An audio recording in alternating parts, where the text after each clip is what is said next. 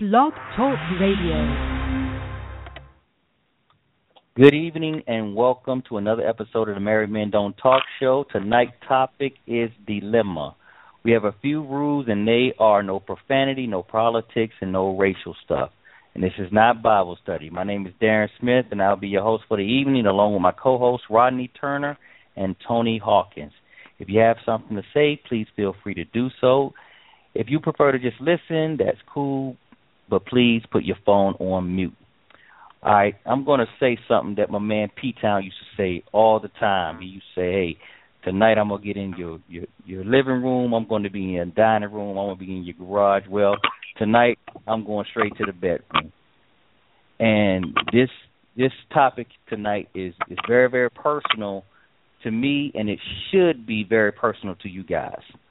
Tonight's topic is dilemma. The definition of a of dilemma, first of all, it's a noun. It's a situation requiring a choice between equally undesirable alternatives. The second definition is any difficult or perplexing situation or problem. Hmm. So, tonight, before I talk to my guests, have anyone on this phone line been in a dilemma in their relationship with their wife? Any takers? No? Yeah? Any any a situation dilemma about with what? A, a dilemma about another female, about a dilemma about staying with her. A, di- Oh, a, no. a dilemma about leaving, a dilemma about, you know, children, a dilemma when you had to face something that was going to uh it was a very very difficult choice for you to face when it came down to your wife the reason why I asked this question, I've been in a few within this marriage and for the last marriage it was just it's over because of of a dilemma but you know. But this marriage is it's been a it was a dilemma when I, I think I said this before when my wife decided to bring my grandson into the home and decided to take full custody of him my mind frame at that more at that point was, hey, we're I didn't do anything to get him. I didn't do anything to bring him in this world. I shouldn't have to be responsible for taking care of a child. It's not mine. My oldest at the time was 14 and the other one was 12 and it was either we're taking him and that's it and I was in the situation where I had to either stand my ground or give in and uh and and I was headed to the divorce court. But I gave in because God spoke to me and said, "You're gonna be this boy's guardian. I didn't appreciate it, I didn't like it, but it is what it is. Um and we love him today. I'm, I'm glad to be his father. Um and now we're in another situation where his real father now is wanting custody of him and he wants him back. So we got to go to court for um in a few months about that situation. So, but that's not really a big deal because he's not going anywhere. You know. Um my other dilemma. I want you guys to let me know right now what is your favorite body part on your wife?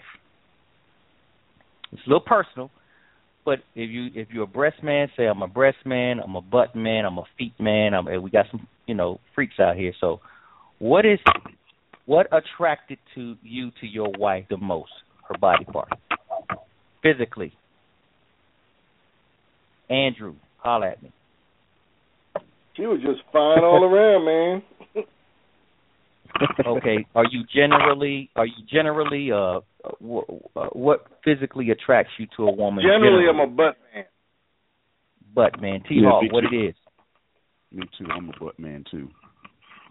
Rodney, Rodney Butt Man. Yeah, T Hawk, what it is?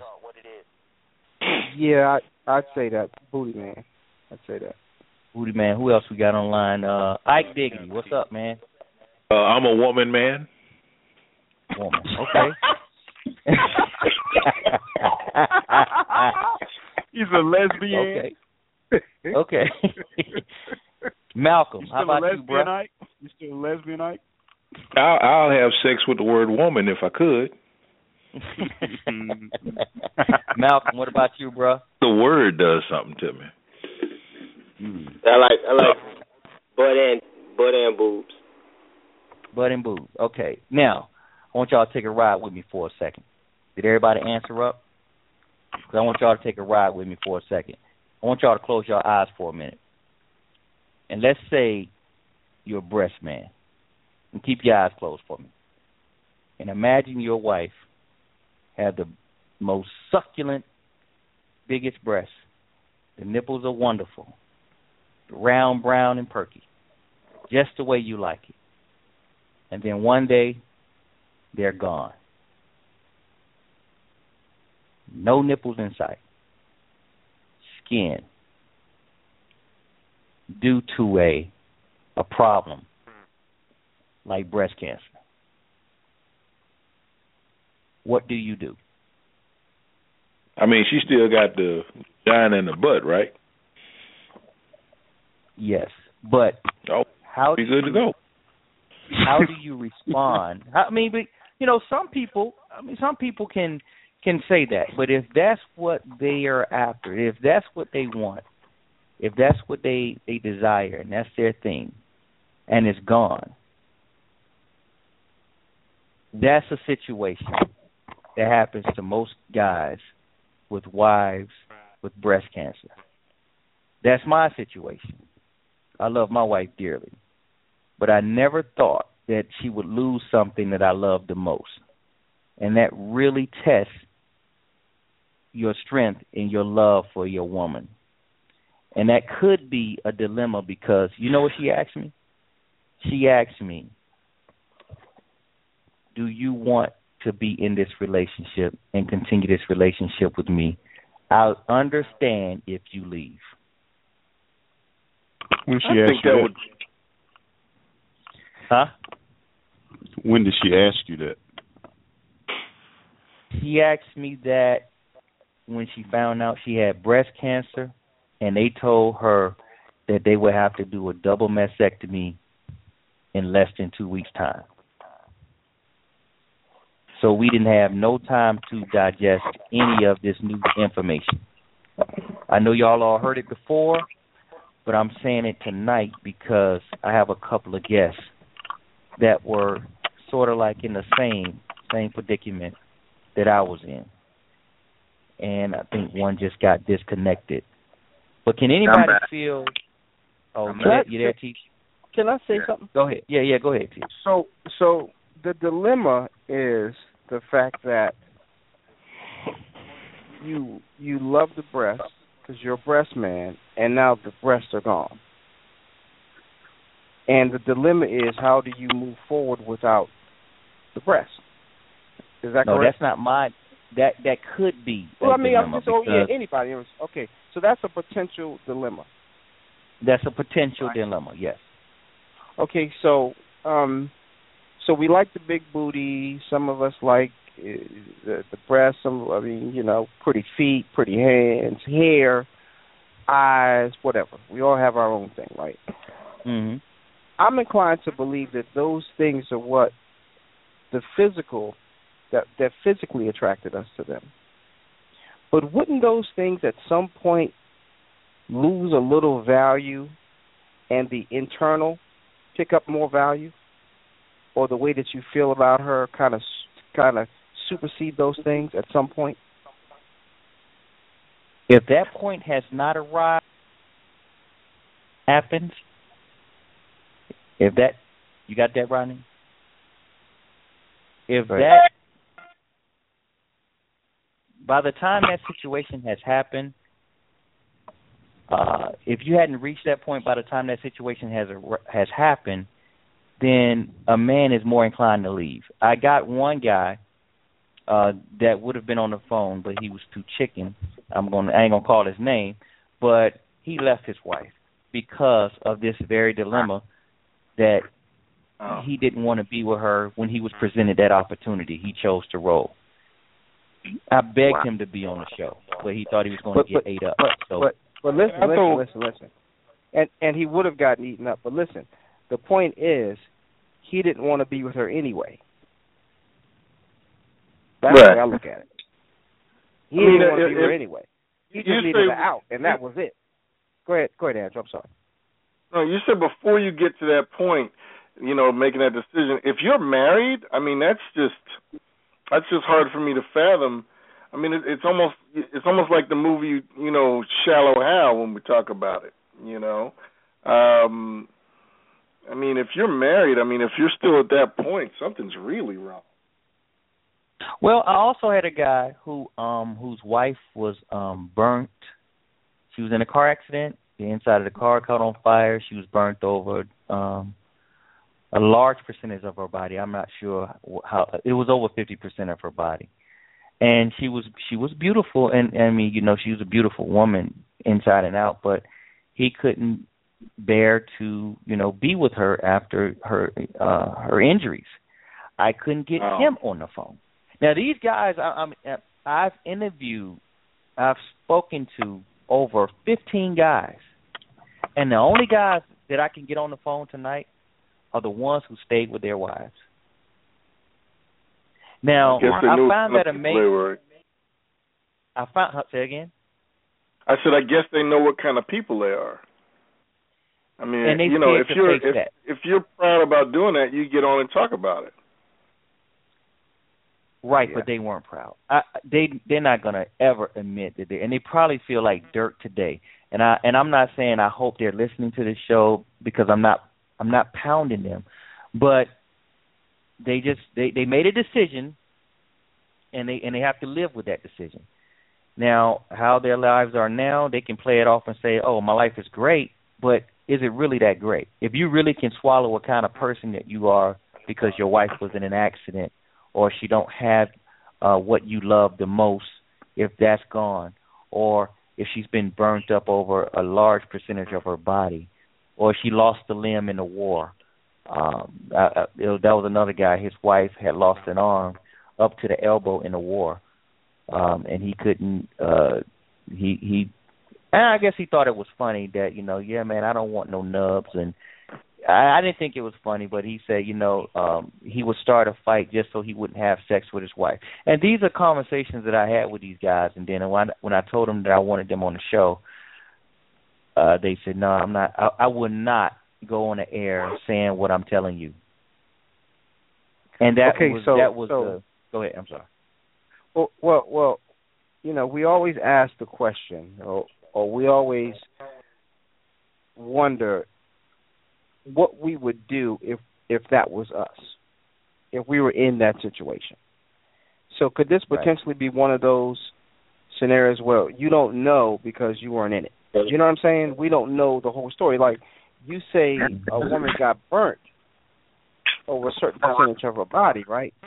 She may mm-hmm. not be mentally stable for a marriage because of that.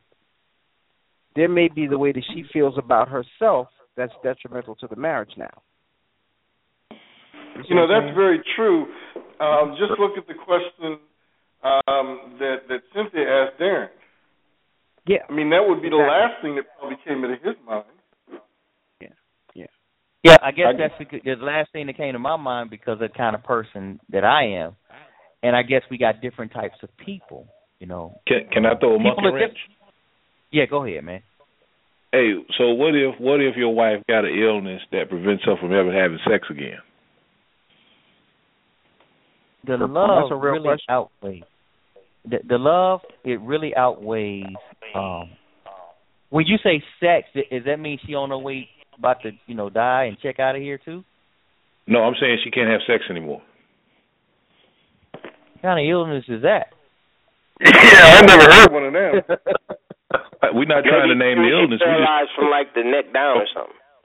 we just talking about your reaction to the symptom.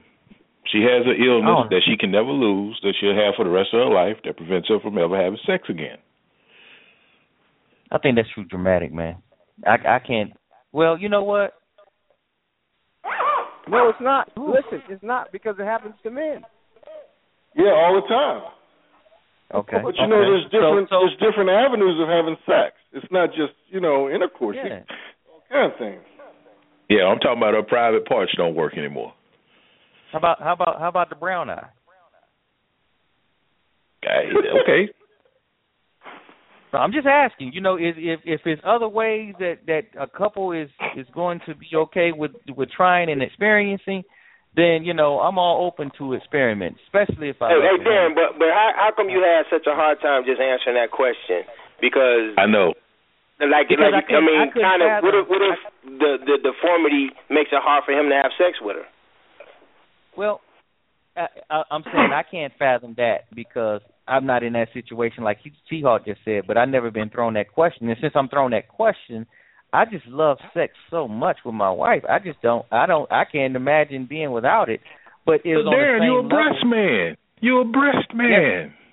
listen, listen, listen, listen, listen. I, I'm a, I'm a, I'm Cynthia's man. So I, I, Yeah. I, I, I evolved. This is what I, this is what I'm telling you. I evolved into a man that loves to love his wife. So when I evolved into that, I found out afterwards that she was losing something that I really, really loved.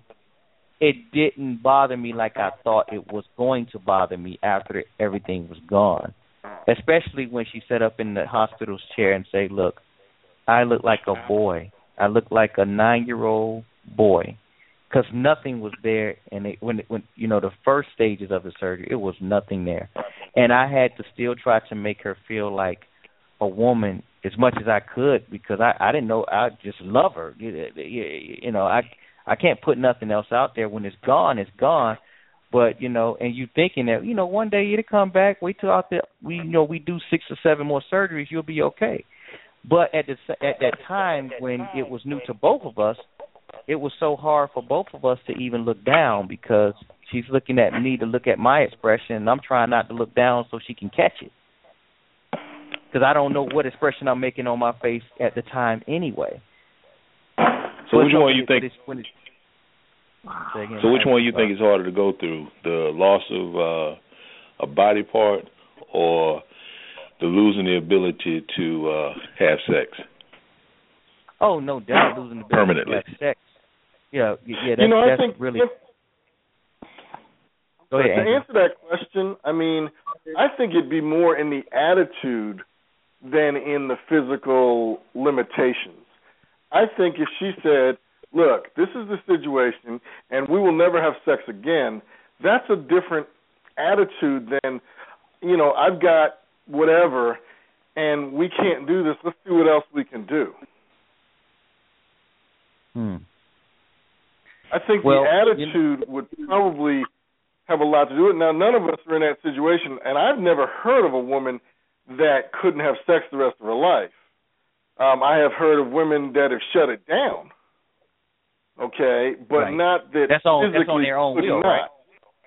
That's Huh? on their own Well, I mean, there are couples that Right. wait until they get married to have sex, only to find out that they can't have sex. Okay.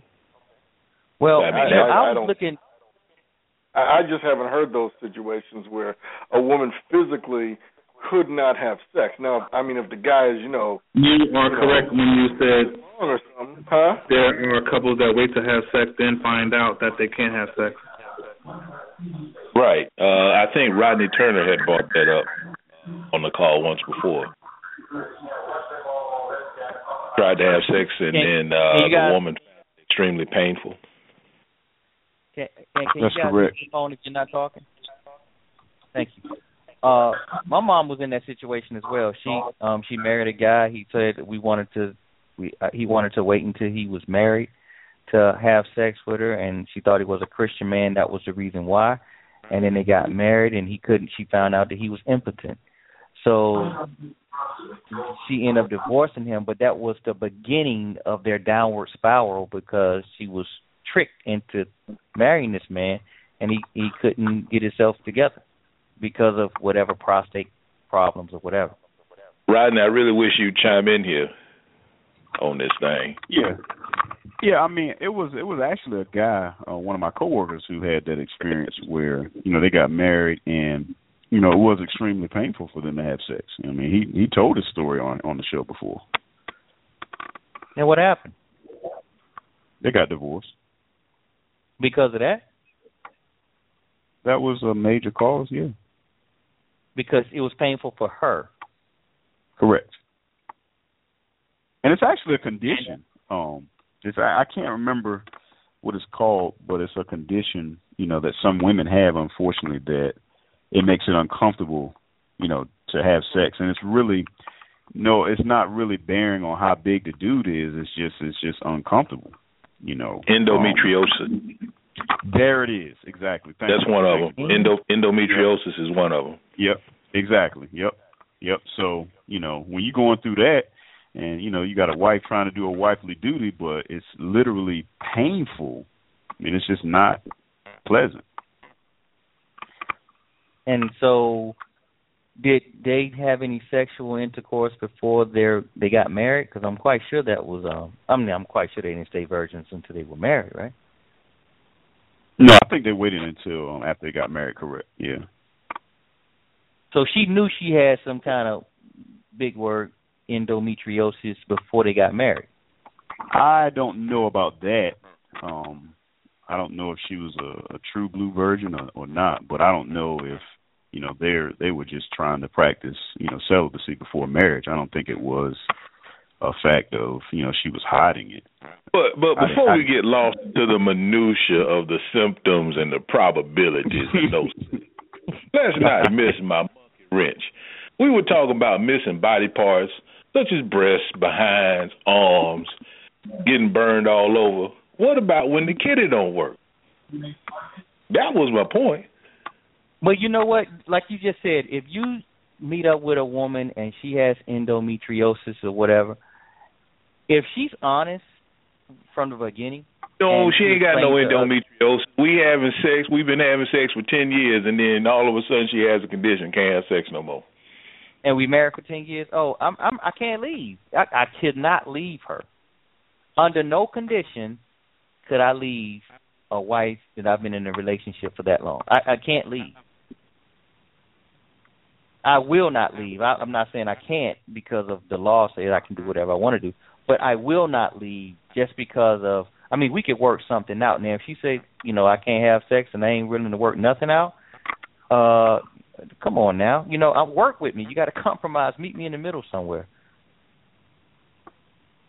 You know, it's other ways that you, you we can we can we can get this thing you know worked out.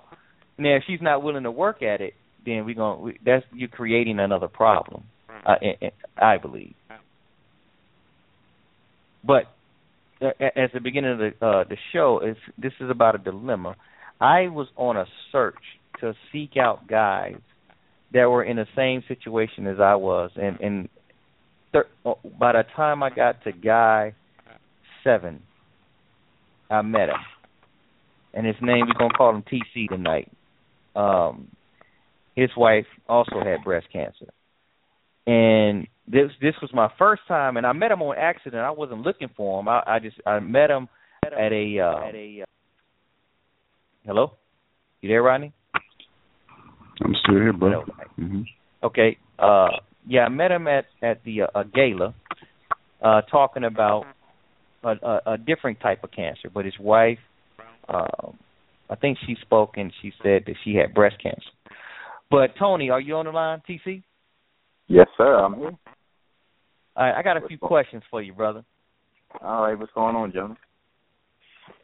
Yeah, What's up, brother? Welcome, TC. welcome, welcome, TC. Okay. beautiful person, beautiful wife. You know, we met him and, and we had dinner and everything, and um, and his wife and my wife had something in common, so much in common. that, You know, we just we we just bonded. So uh, I got a couple of questions for TC, and if anybody got any questions for him, you guys just just chime in if you need to. All right, how did you feel, TC? You there? I'm here. Uh, how did you feel when you first realized your wife may have had breast cancer? Um, I didn't believe it actually. Um, and yeah, I, I didn't believe it. I I don't know if I didn't want to, um, but I, I didn't believe it because uh, you know we're pretty healthy folk. You know, she's um in the medical Yeah. profession, and you know, and so uh, I I didn't I didn't believe it was happening actually. Hey, someone, can everybody mute their phone if they're not um they're not speaking? Thank you. Okay, so did she find out, or did she find out without you, or you were sit, sitting right there with her? Um, no, I went to the appointments with her um, because I, um, you know, I am a. I'm talking about man. the first. And and so you know, uh, I I went to the doctors with her, and we found out together. Okay, Yes, what made you go? Well, because uh, again, well, one, um, she doesn't have um, a history of, of ailment, and cancer is a serious thing. You know, my um, I you know I I had some friends and some folks um, who had cancer, so like everybody else, you throw that word around, and you know alarms go off, bells go off. So, you know, hit you know hit me with the cancer. We've got to find out, you know, if that's the case because again, I I couldn't believe it was happening. Um, she was real cool about it, um, as if somebody was saying, "Let's go ahead and and get your blood drawn." So, when you know we thought that when we were told that that was a possibility, um, of course, she had her mammogram and then she had a biopsy. And then um, when the doctor said, "Well, I need you to come in," you know, of course, we both are nervous, and and I didn't want her to go and find that out by herself because at that point she became nervous, and that's not her her makeup. So of course, you know, Right. I wanted to go there with her to comfort her um, more than anything else. Now I'm gonna be real with you. When when I found out my wife first had it, I was with her as well. Um, I didn't know who to talk to. I could not confide in anybody. I was I'm not going to say I was embarrassed to, but I just didn't know how to. I didn't know who to go to because I never heard of anybody that I knew had this thing where it just take your breast completely away. Um, so did you find it? I mean, did you have that same experience where you couldn't confide in anybody, or who did you confide in? Well, absolutely, absolutely. I had that experience. In fact, I didn't tell anybody. Uh, you know, and I I chalked it up initially with I I wasn't going to tell till I got her permission. But when I, you know, Mm. sit back and I'm honest with myself, the same things that you just expressed. You know, I was um, you know, I was embarrassed. Um, you know, because again, being that she's in the medical profession, you know, and I go and tell somebody, you know, and I didn't want to have to answer a whole lot of questions, um, and I Mm. didn't want to put her through that. So, you know, I, I was, I was embarrassed, and and again, I I chalked it up for for months. Well, if she's not telling anybody, then it's not my business to tell until she gives me the okay, and I didn't. And then when she gave me, because she didn't, you know, well, I didn't ask her for the okay, because if I didn't ask her, then she can't give it to me, then I can keep it to myself. Right. Uh, so you know, I was playing that game absolutely. And so when, yeah, go ahead. no, no, go ahead. Keep going. So when she did give me the okay, then I found out, you know, what I was really made of, which was I didn't want to. I said, huh? I didn't want to tell anybody. Uh, I didn't, and so she asked me, you know, did you tell anybody? Um, and I said no, and it was a while. It, it, I mean, it was a while that when I told, you know, I told my closest partners, you know, they got on me like, hey, how come you didn't tell? You know, how come you didn't share this with anybody? And you know, that's just like you said. You know, I was embarrassed, and so I just said, well, that's not, you know, she didn't tell me to tell. You know, that type of Mm. thing. So I didn't Now- confide into anybody with anybody. Okay, well, fellas, if anybody else, uh, let me pick somebody. Andrew. Now, I know you and Glenn has a wonderful relationship. If something like that, could you could you imagine what men uh, that go through this with their wives? Could you imagine being embarrassed? Okay, how would your uh, your feelings be? The reason why I'm asking fellas this because I'm finding out each and every day that more people are keeping this to themselves. They're not telling anybody. Th- th- These men do not do not have anywhere to go to to tell anybody about their wife's condition. They have to go out and meet strangers to feel more comfortable to talk about it. Now, well, I, don't, I don't know. My wife's never had cancer, uh, but six months into our marriage, she was gravely ill, and um the doctors couldn't figure out what was wrong. Um and I didn't I mean, I wasn't embarrassed. I was I was trying to get all my friends and family to pray. Um, right. Okay. So I I mean I I can't relate to being embarrassed.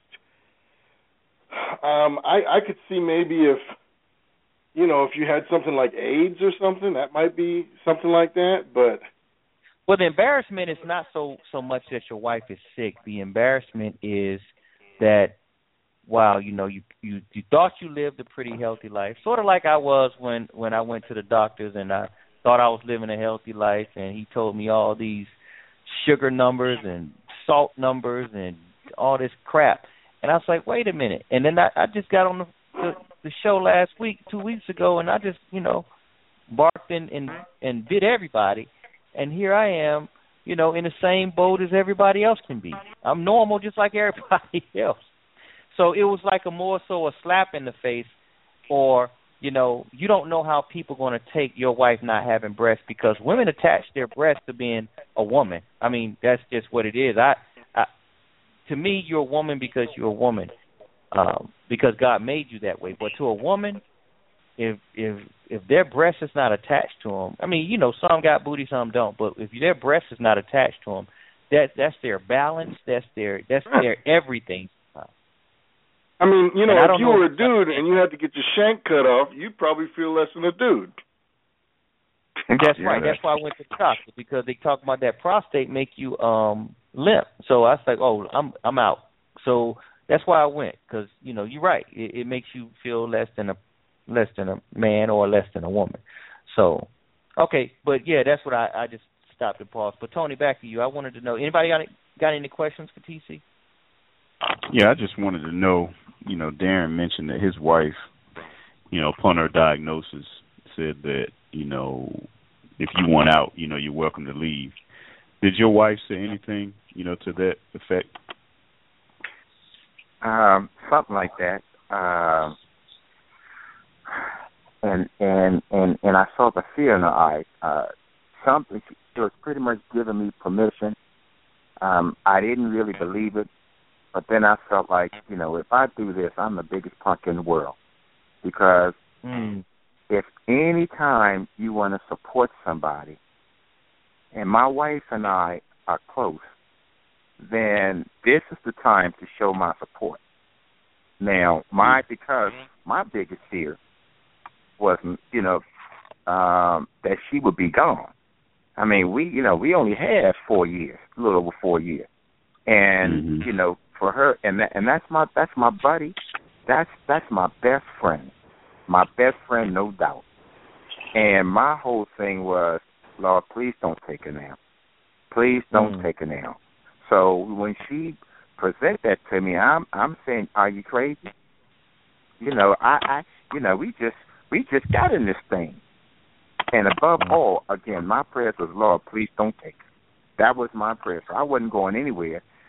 Um, you know, if if I if we only had two more years, I wanted to be the best two years. So, you know, and and we talked about that just in general. But I, you know, I understand um her. I didn't understand, but then I do.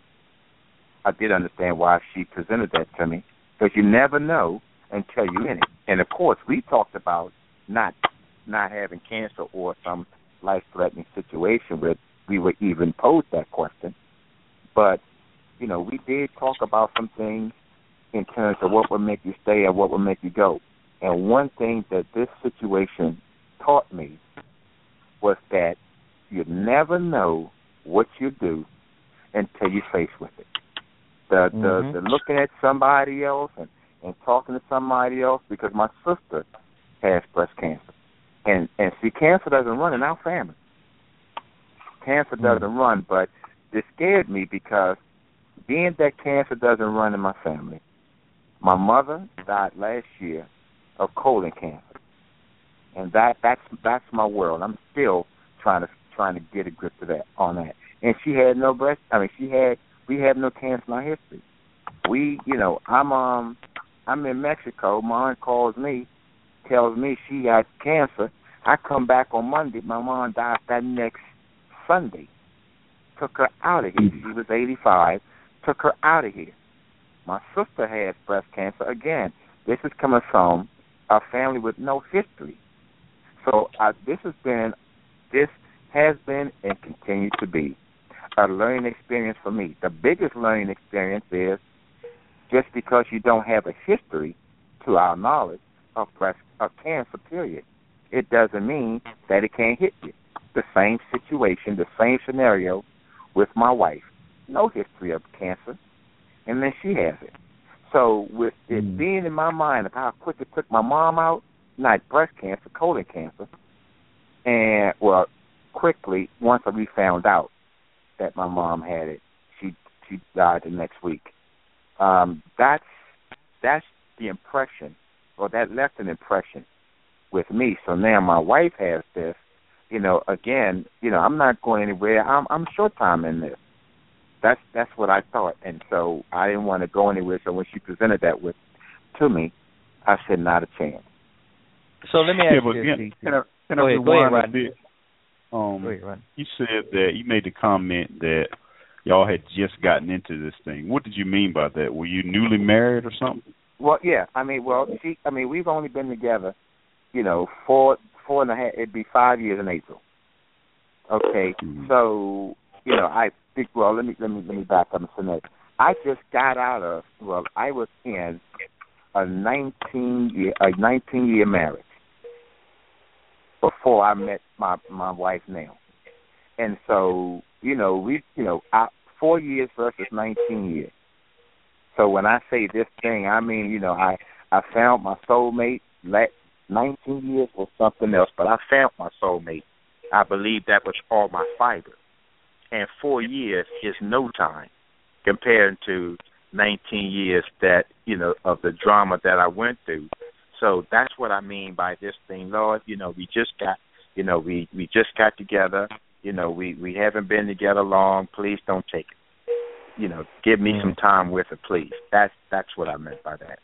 So to answer your right. question, yes, yeah, yeah. And when you, I mean, when she said that to you, the same, you know, similar to what Darren, you know, his wife said. I mean, was that an? Did you take that as an insult?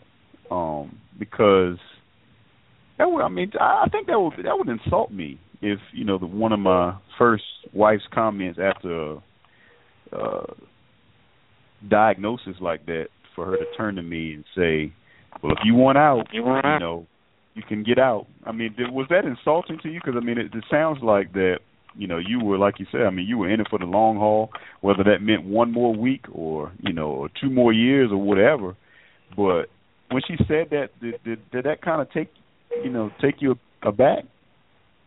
Well, being that she played around it and she wasn't direct with it, um, it wasn't it wasn't an insult. What it was more so was surprise.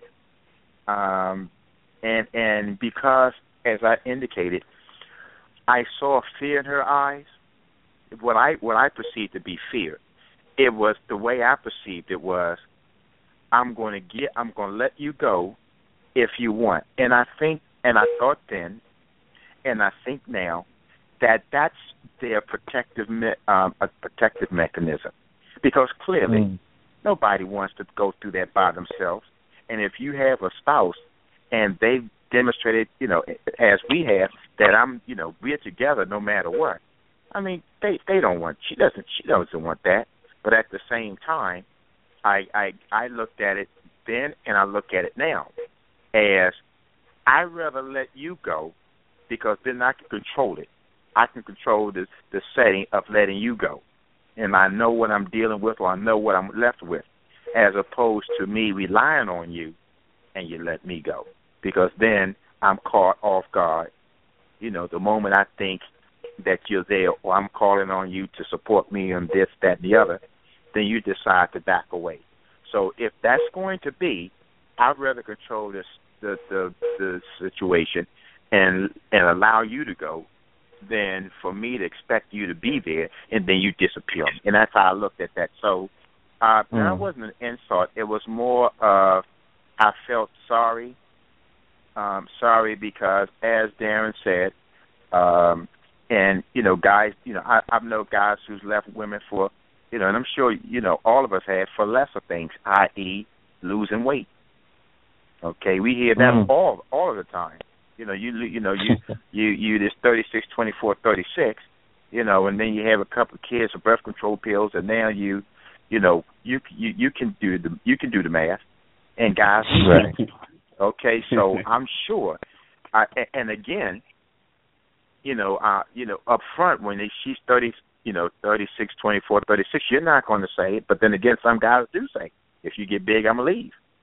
So I felt Mhm. I felt saddened because I said guys have done that so often that that's your expectation. So no, I'm I'm not going to do that. You know. But let me just so, give y'all the history. Let me just give you the history. Now, uh, I checked. I, I talked to 15 guys. 15 guys, and out of the 15 guys, only two out of the 15 stayed with their wives during a dilemma. Two. At these numbers, maybe I just ran up on the wrong group of knuckleheads. Maybe I just ran up on the, uh, you know, uh, I just had a you know, in my search for certain things, it just it just kept coming up with with zeros. But the point I'm making is, I find it crazy that none of them was willing to admit that they were able to do that. None of them. Hey, I got a question uh, about the. Go ahead. I got a question about the uh, 15 guys. Um, did their did their wives um, make any type of close to full recovery, or were they uh, say if it was breast cancer, they don't have no breast whatsoever, no nipples, no nothing, just flat chested? How, what was the condition of their wife after they went through whatever they went through? Well, well, some guys now you gotta you know you know when we looking for different shows, and I'm looking for when I was looking for an example, I was looking for the show about uh the wounded warriors that the the ones that we had on about um the the the warriors that were married to the military. Remember that show? Yeah. Um when I was looking for warriors, I I was looking for a woman that was in the military that was uh wounded during wartime, and I and I found several of them and they had lost limbs during wartime and then they they had PTSD but before they finished their recovery um their husbands was already out. As soon as they found out they they they got hurt and they came home and saw them without their limbs they didn't even wait around to the to the full recovery of the the the uh to get the the false leg or the false arm I forgot what you call that. Um but the uh, the pros the the prosthetic the prosthetic arm or prosthetic leg. They didn't even wait around for it. Um the guy who uh his wife was burnt, um, he stayed around for about six more months. He was out. Uh they didn't even most of them did not wait until the recovery. One guy, and I'm gonna tell you this, we, we're gonna have to do a show on this, is about this insurance. Some insurances they only take care of the breast that has the cancer in it. So um instead of doing a, a double mastectomy, they do the mastectomy, and if you want an implant, that's considered cosmetic surgery, and so they won't. That's not included. So in, in your insurance, so they just left with one breast uh chopped off. I mean, I, I hate to say it like that, but I don't know any other way to say it. They they only left with one breast, and the other one sewed up, and um and and nothing is there uh because that's the that's the insurance. Um and my insurance tried that as well. They was like well if we do the double mastectomy we got rid of the problem. Everything else after that is just cosmetics. And and Wow. my my lawyer found a um she found a um a clause in, in in there and said no you have to take care of everything all the way up into the tattooing of the new nipples. So um I had to get a lawyer to just to make sure that everything was in order. But some people that's that's not that um that don't have that type of insurance, uh they won't take care of the whole thing. So one guy he's like, Man, I can't be with no lopsided woman. I mean, it was just different reasons why they left these women. And um and one had a the double mastectomy and she couldn't get any any they couldn't afford the implant, so she was just walking around with, you know, flat chest, you know. So that was that was a lot of the reasons why they uh, It's like I can't be with a woman without breasts. Period. Without nothing. She walking around looking like me and they thought that was a joke. And it's I'm like, that's not funny. You know, I'm like my wife, you know, she was at that state but she got implants. I mean, you could you could work towards if you love her, I don't care if your insurance don't take care of it or not. Go out there and raise the money, save some money and get a double double job to get your wife those implants. I think you just actually said um, what it really is if you love her.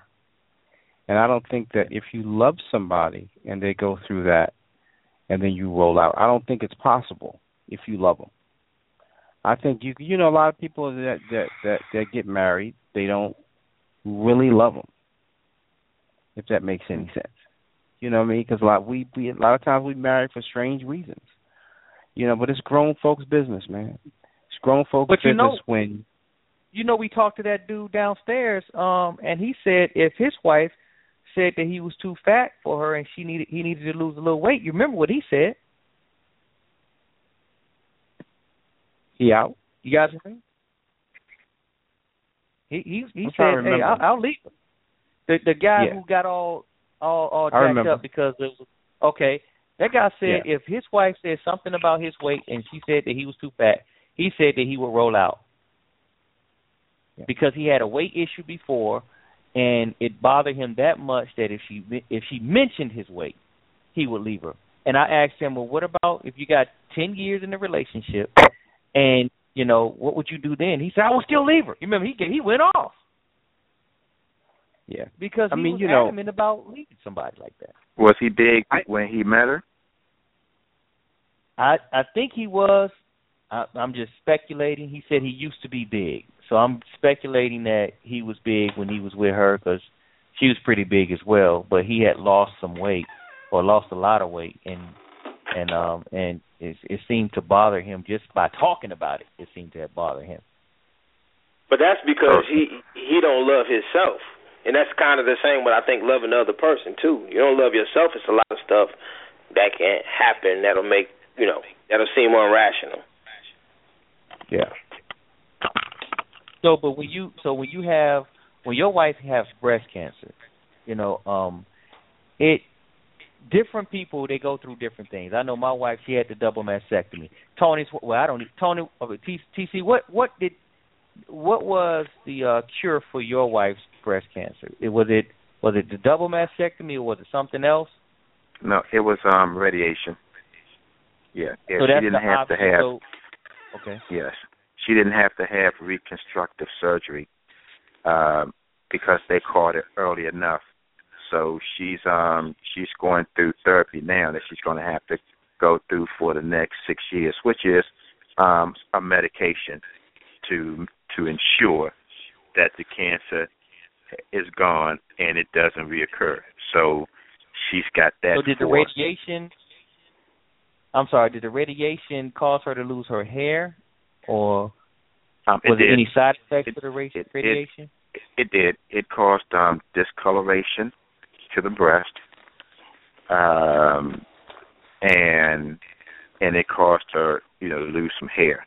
Her, her big issue was discoloration um to the breast and the, and as a matter of fact, um that's one thing that you know, she she's almost fully recovered from that. But I I saw how that bothered her a lot. Um and the dilemma for me was to it, it it was a big dilemma is like I heard you say, you know, I don't want to look at it and then she sees me because I'm mm-hmm. thinking that my facial expression is intact and then she's Right. saying, "Why are you looking like that?" You know, Right. and how do I explain when I don't even know what like that what the look is? is? Right. Yeah. So that was that was the limit, and I don't know for you, but that's harder than you might imagine. I mean, it's difficult. You know, we you know we get up in the morning and we get prepared, you know, for church or for work, and you know, and you know we we we naked in the bathroom, and you know, as a lady, you know, she looks for you, you know, to have that look sometime, that little talk or that pinch. I mean, you guys know what it is. And so Right. Right.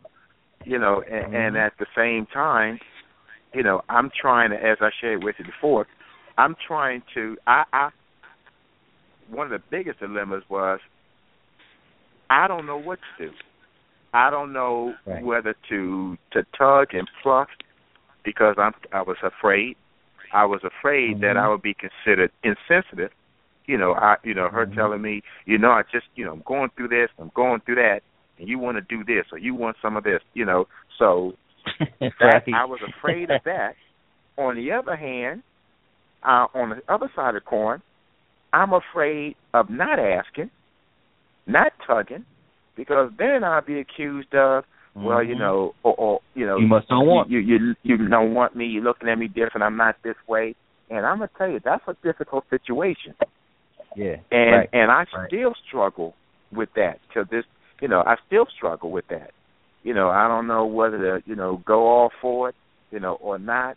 And and you know, I didn't share that with her until you know I met you, and that was you know that was a month month after you know we've gone through radiation, gone through treatment, and I still yeah, that, I struggle meant to with ask it. you about that night because uh, cause Yeah. you. I meant to ask you about that night because you stated it when we met, and you was like, "Uh oh, I got to do some explaining when I get home." Yeah, I was like, Yeah. "What?" Is... So because was because was she? you were like you like you said, you were the first person that I had that I could explain or I can talk to regarding this because you you knew what what I was going through that I didn't even tell her. And as I indicated to you that day that was the first time I had ever said it and so period. And so she that was her first time hearing it. Now Oh. fortunately um you know we we it it didn't it didn't turn into anything. As a matter of fact she left me with that and she indicated that when you're ready to talk to me you know then you can. Now i know what that means. I know that's code so i had to i had to go ahead and talk to her you know and i told her you know it wasn't that you know but i didn't know what to say. Because again that i i can't do both of them i'm either going to have to acknowledge it or i'm going to have to keep quiet. And both scenarios i was afraid you know and my fear was that i didn't want to offend her. Of course i don't want to hear i don't want rejection you know um you know and her telling me you know i'm being insensitive. So i was mindful of that. I'm call i'm trying to be the good guy here and i'm mindful of that. But at the same time i don't want her to say you know you don't want me anymore you know Mhm. and you know and because that's an issue too. And so that's a struggle. And it was a and it was a major dilemma a major dilemma Yeah, and and uh, that that leads me to my next question about intimacy. How how has it affected, or has it affected your your intimate relations with your wife? Well, again, during that moment, it was a, it, it, you know, I had to just, just like the nerve and then go. Fortunately, um, when I did approach it, it was, it was not an issue. I just knew, you know, during her time when she was going through treatment, everything was sensitive. You know, I didn't bother her at all. Um, and then, you know, when she was coming to the last end of it, I'm like, I'm about to, you know, I'm I'm about to climb the walls now. So I'm like, okay, you know, whatever she throw at me now, I can handle it because I'm, you know, it's better than me climbing the walls now. So, Mhm. uh, you know, it was touch and go, and and so, you know, it was touch and go, and I and I guess I had to be, had to be considerate. So um, it was it was let me see, best way to describe it was it was a relief to know that we can be intimate. And at the same time I always had to kind of I, I felt like I had to manage it. And what I mean by manage it that enough so that she wouldn't feel undesired. And at the same time I had to juggle that with not asking her too much. So she, you know because of what she's gone through. And that You know, one and that was the dilemma. One one So- thing about it, see, when I told my wife, when I asked her, she heard one of our shows called "Who Are You Married To," and I I disclosed that I didn't know how to act or how to feel on this show, and um and when I got home, she said, "Just be yourself." Now, when she said that, I said, "Well, you know, when can I be myself? Because you know how myself is. You know, I'm a I'm gonna I'm a freak. You know, me and you, you me and you, we get it in. She's like, well, you know, just just don't if you if you be yourself, I won't think anything is wrong.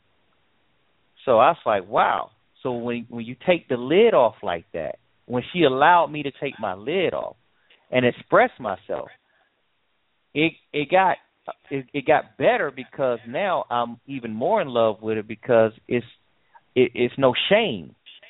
It's no um I don't look ours. I look at the heart. I look what's like what's behind it. And sometimes she still asks me, "Hey, it doesn't feel the same to me. Does it feel?" And I feel that I'm, I'm in this position where I have to say things to make her not have her mind go there. And it's like a struggle. It's like a fight. You have to kind of juggle everything and play musical chairs when normally you don't have to. It's just like somebody asking you or your wife asking you, "Do you?"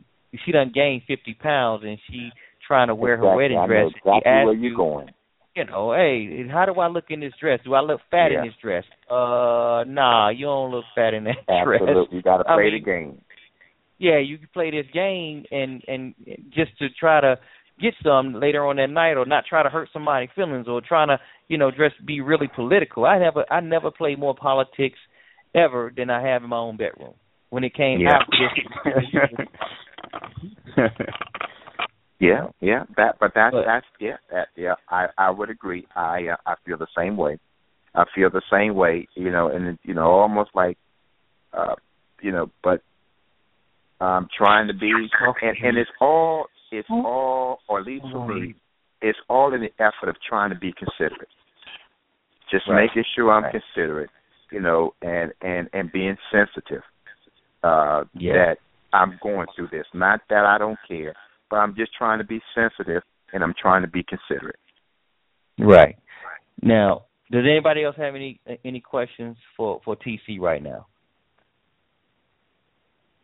Yeah, I I, just had to ask you. one. Go I, ahead. I I just had one quick question. Um, you know, TC said that, you know, that you, Darren, was the first person that he was, you know, able to really talk to,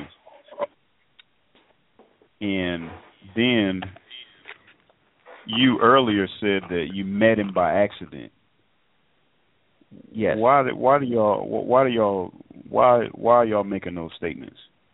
You know, as far as it was accidental or coincidental. Do y'all do y'all believe that that it was just happenstance, or or no? Well, I well I if if I can if I can answer that, um, I don't know what he meant by accident, but for me, I, I didn't know him. I didn't know he was there. As as um Darren said, my wife was a guest speaker at this affair, um, on her her her bout with breast cancer. So and I was there, you know, for her support, obviously. And um, you know, she mentioned, you know, me being there and being supportive of her. And and and then that, you know, that led me to uh meeting him and his wife, Darren and his wife. Uh and, and so that's that's because I didn't know he was going to be there. And so because we went through the same thing, you know, we talked. And he was open which allowed me to be open and I shared with him because I guess, you know, it's you know, it could be fate if you want to say that and if you if, if Yeah, you want to say yeah. fate then fate is is not coincident. Okay, I can go with that even. But I know for me mm-hmm. it was just refreshing to be able to let it out and talk to somebody who knew what I was what I was feeling where I didn't have to try to sell it to him or I didn't have to try to explain it because that, you know, that that I didn't want to do. And so when you know when I shared with him, you know, he was like, "Hey, you know, we, you know, feeling the same way." I'm like, "Okay, thank you, Jesus. I don't have to explain to this guy." And you know, and he's like, "Well, you know, pulling teeth on a situation that's already sensitive." And like I said, I hadn't even said this to my wife. So in that case, it was easier to speak with a complete stranger because at that time, that's who he was and for him to feel I guess it kind of validated what I was feeling that in that if this is a complete stranger and we know nothing we never met before today and he's feeling the same way I'm feeling then my feeling is not off. Right. And so right. that was yeah. a validation yeah, that, and for I, me. And I and I had actually spoke at that event um with my next guest who I'm going to bring in in a minute, but I actually spoke at his wife's event and um and I was talking about the show and about the book and about our my current situation. Now I'm you know, I'm an open book. I'm going to say whatever it is on my mind. So I was speaking on those terms from from my heart and then that's when uh TC and a couple other guys they came up to me afterwards and they like, "Man, I'm I I didn't know you felt like that cuz I feel like that." So I was like, "Well, cuz I wanted to give everybody, you know, every man that have this silent conversation with themselves that, "Hey, I'll never say this out loud." So I was just saying stuff out loud that men would say inside so it kind of just kind of broke the ice a little bit because we had a lot of stuck up people at that um thing. I ain't trying to talk about you, Trey. Well, right. Trey? no problem. You know, it, it was a lot of people that that that that, that had a couple of broomsticks, but you know, I kind of like I don't like I don't like atmospheres like that because that makes me tense. So I had to say be me and and relax and and say what was on my heart because if I spoke out of a stick, then it wouldn't sound right. You know, so I got um, a question. Yeah. So, um, now don't know if if all the guests tonight know we did a show not too long ago about prostate cancer and trying to encourage uh, men to go get their prostate checked, right? So, and Mhm. and and I'm thinking it's right along the same lines as far as women and breast cancer. So when uh, TC said that he he found out early enough, um, what were the precautionary measures that you all were taking to make sure that um, you know to to make that happen to find out early so all you had to do was do radiation? What were you guys doing on a regular? Um regular checkups she was you know going through her mammograms uh regularly and um uh, and and she went through this one and they found the lump um that they didn't find last year they found it this year or two years ago i'm sorry two years ago that they found this year and so we went to explore that lump and um she got a biopsy and found out that um that's what it was. So because she has a mammogram every two years and and her and the blood work and we um as a team, my wife and I, we have physicals every six months.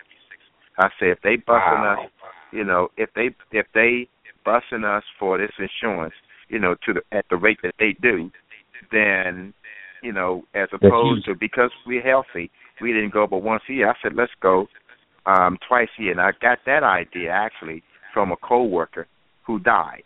And when he went, when he and he thought he was healthy, he was on the police force, and he was telling me that you know while he was working, he would only go once a year, like like everybody does. But then when he retired, he started going twice a year, and he recommended that to me because then he says, you know, you find things that you don't, you know, that you don't want to wait around, you know, every month. And again, you know, I'm, I'm, you know, we're spending hundreds of dollars a month for insurance and don't use it, but you know, once a year, and we are outside of the flu shot, you know, and test. We don't, you know, we are sixty folks, so we go Sure, twice sure. a year now. Yeah, you know, So I actually top of it. found I actually found a lump in my wife's breast, and I told her to go because you know, I'm a freshman. I'm feeling and feeling. I'm like, hey, something don't feel right here. Um, and and I asked her to go to the doctor. Well, she went to the doctor, and the doctor told her to go to a specialist. But she got so busy with our grandson's therapies and everything, she didn't go. But when she went to that one time, they did a test, and she told her to come back for the results. And for months, she didn't go back. So then one day, one morning at five o'clock in the morning, the doctor herself called and said, "You need to tell your wife or bring her in here today." So I um I went with her, and that's when she told her that she had breast cancer, but it was because that she we wasn't going on the regular because we thought we were completely healthy. And Sure. and you know you you learn something every day. You know you're not what you think you are. So you have to get to get in there and start feeling around. If she don't want to feel around, you you get your feel on, you squeeze on, and you can feel some things. And and if something feels abnormal, then you definitely need to tell her to check it out because um it could be serious. Mm. Yeah, it very well and, could be and, serious. And TC said something very key. He said that he and his wife were a team. Mm-hmm. And I'm pretty sure, you know, they came to this conclusion together. Well, now we're going to do it every six months. So, like when she's going to get checked out, I'm about 100% sure he's going to get checked out too. And I think that's something that we need to all step our game up in our marriage. You know, Yeah. and stay on top of each other's health because you want each other to stay around. And being negligent, you know, is going to cost us in the long run, especially when we're getting older. Yeah, we have That's the true. same doctor, as a matter of fact. So we we have you know we have the same doctor, and and so we know on each other's appointments, and and and sometimes we go together. You know, uh, sometimes, especially on follow through, but we, what sometimes because what we do, or at least what I do, is I go on my birthday, and six months after my birthday. So February twenty first and August the twenty first.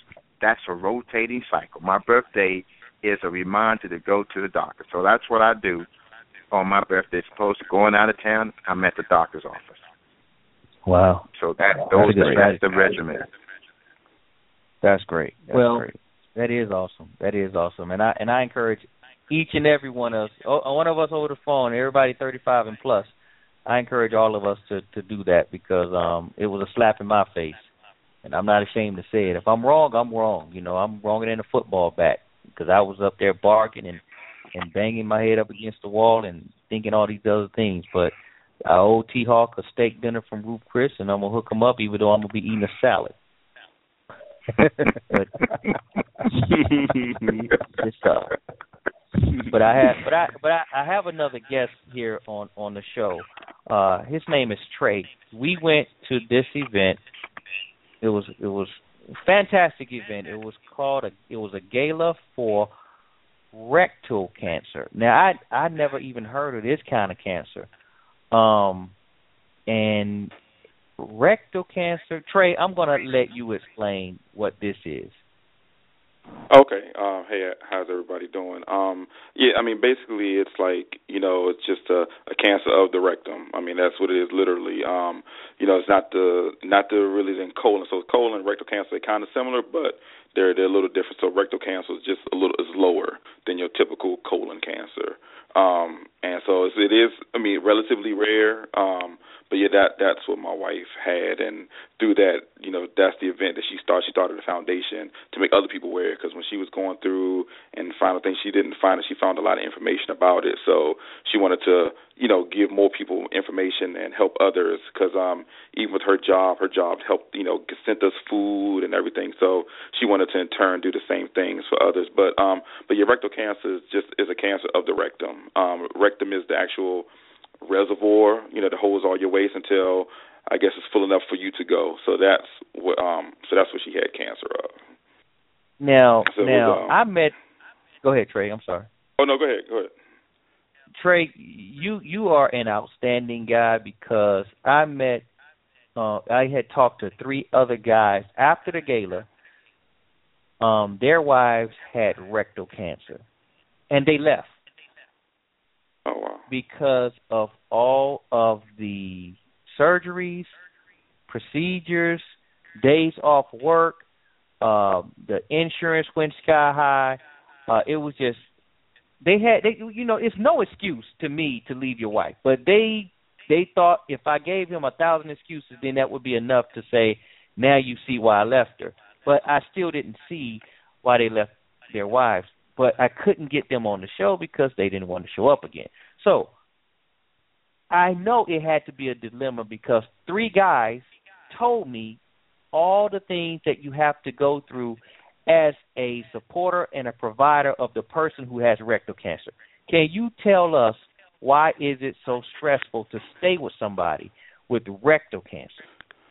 I mean, for me, it wasn't never issue to stay. I mean, not saying that I'm better than those other guys, but it just was never issue for me to stay. Like I never would have imagined just to you know, my wife found out she has cancer, and I said, okay, well, bye. I can't, I can't deal with it. I mean, that was never, you know, really issue for me. But I mean, it definitely is challenge. I'm sure even with all the others, breast cancer and things of that nature. I mean, the challenge for us was the um and for me it's work like she had to get well first she had to have radiation so she had to have radiation Monday through Friday every day for it may have had to been about six weeks so she had to do that and then she also took pills so the pills and you have the nausea you can't you know you can't um you know eat anything certain smells and just you know make your body feel horrible so she had to be on that I think two two weeks in a row off a week and then two weeks again so it was just that whole regimen like four pills in the morning four pills at night and then the radiation. So after a while, first radiation at first is not. I mean, well, I, of course I didn't go through it, but for her it wasn't terrible. But as it kept, you know, keep radiating the same area, same area, same area, she was just,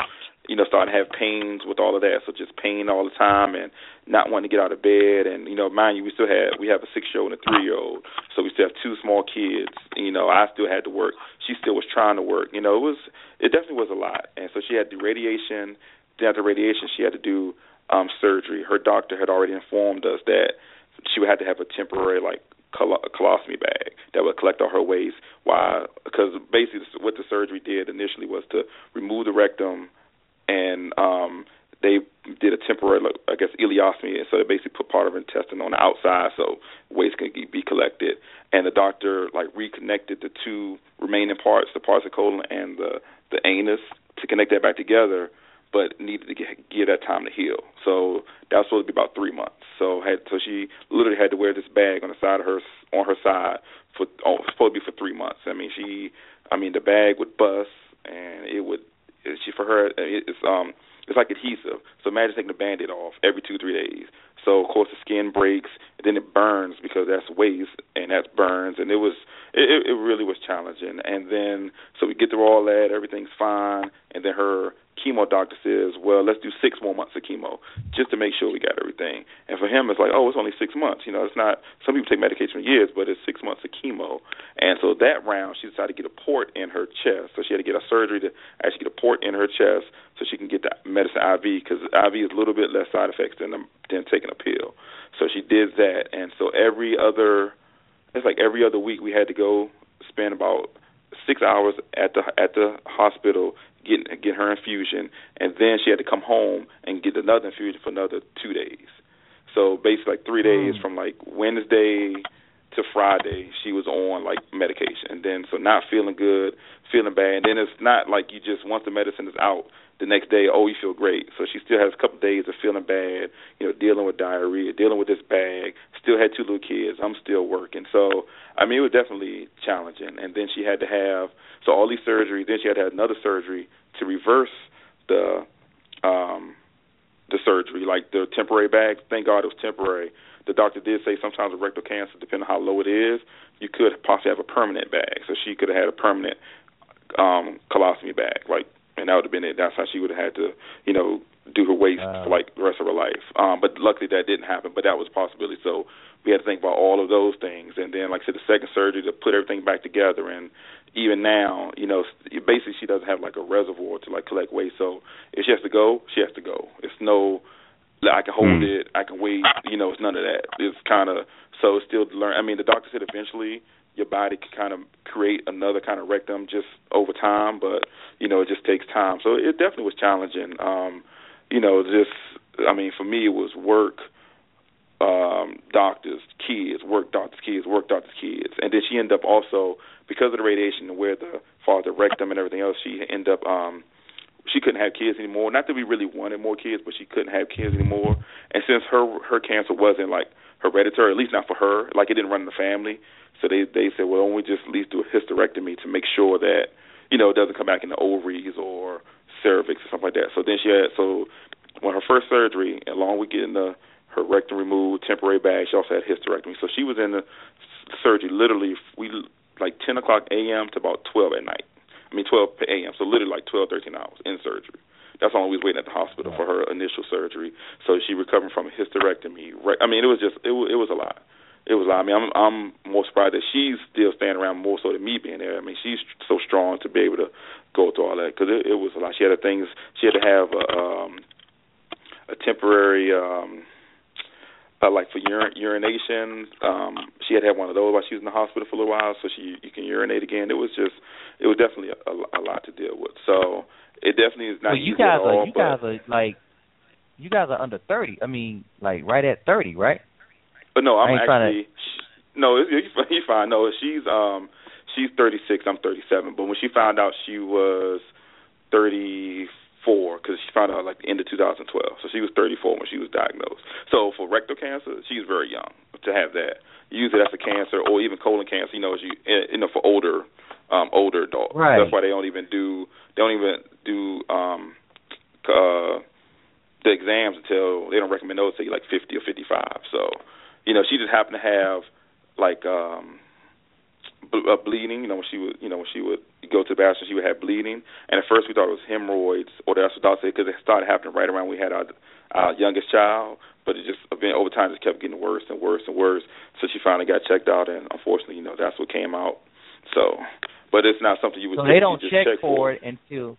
Okay, okay. You're right, because no, I mean, That- normally at the guidelines, like if I was me at 37, I just say, hey, I want to get a colonoscopy. The doctor probably be like, wow, you don't need one, you're too young. You know what I mean? They wouldn't think that because it normally doesn't happen in that age. Now, if I had symptoms, of course they would check. But if I just say, hey, I want to start getting colonoscopies, the insurance probably wouldn't pay for it because it's not recommended in that, you know, in your age group. There was no history of it. So, yeah, so there was Mhm. definitely a, a, a shock to um to find that out. So during that time, um, Trey, and thank you for sharing. Like during that time, how did this ordeal? I mean, how, how did it affect your sex life? Uh, It was tough, um, but definitely when she was going through the radiation and stuff like that, uh, it didn't happen hardly at all. Which I understand because I'm I'm the type. I mean, if you if she's not feeling good and stomach hurting, I mean, it's just you know what I mean. I just kind of took it as it's not gonna happen. So I mean, it wasn't a thing where I was like, okay, well, I never thought about like stepping out or anything like that because just it is what it is. But it did it did affect it. I mean, it still affects it now to a certain degree, just because Sure. you know, like I said again, with her having to go in any time, she just don't feel sexy all the time, you know. And definitely with the bag, she didn't feel sexy, and which I definitely understand. But I never tried to make her feel not that she wasn't sexy. I mean, so we did still have sex, but it wasn't definitely wasn't like on a regular basis, you know, just kind of Sure. get it when you can, or or she felt up to it. Like, I, but I never pressure her to, hey, I mean, it's been a while, what's up? You know what I mean? Like, I just knew that it was going to kind of be that way, and we tried to do different things, you know, more like oral, or more this, or more, you know, mutual things like that. You know, we tried to do other things, but and definitely with the hysterectomy too. I mean, that part in itself is a definitely change because that changes a lot with you know with her physically. So, but yeah, it was um that was definitely a challenge too. So. I had to Yeah, go, go go back to the hand, I guess. yeah, we talked about that last week. We talked about that last week. Yeah, like I was Yeah, plus you got seventeen, them sixteen again. Yeah, plus you got the Right. two little kids too. You know, you got the Right. two little kids running around. They don't Yeah. help.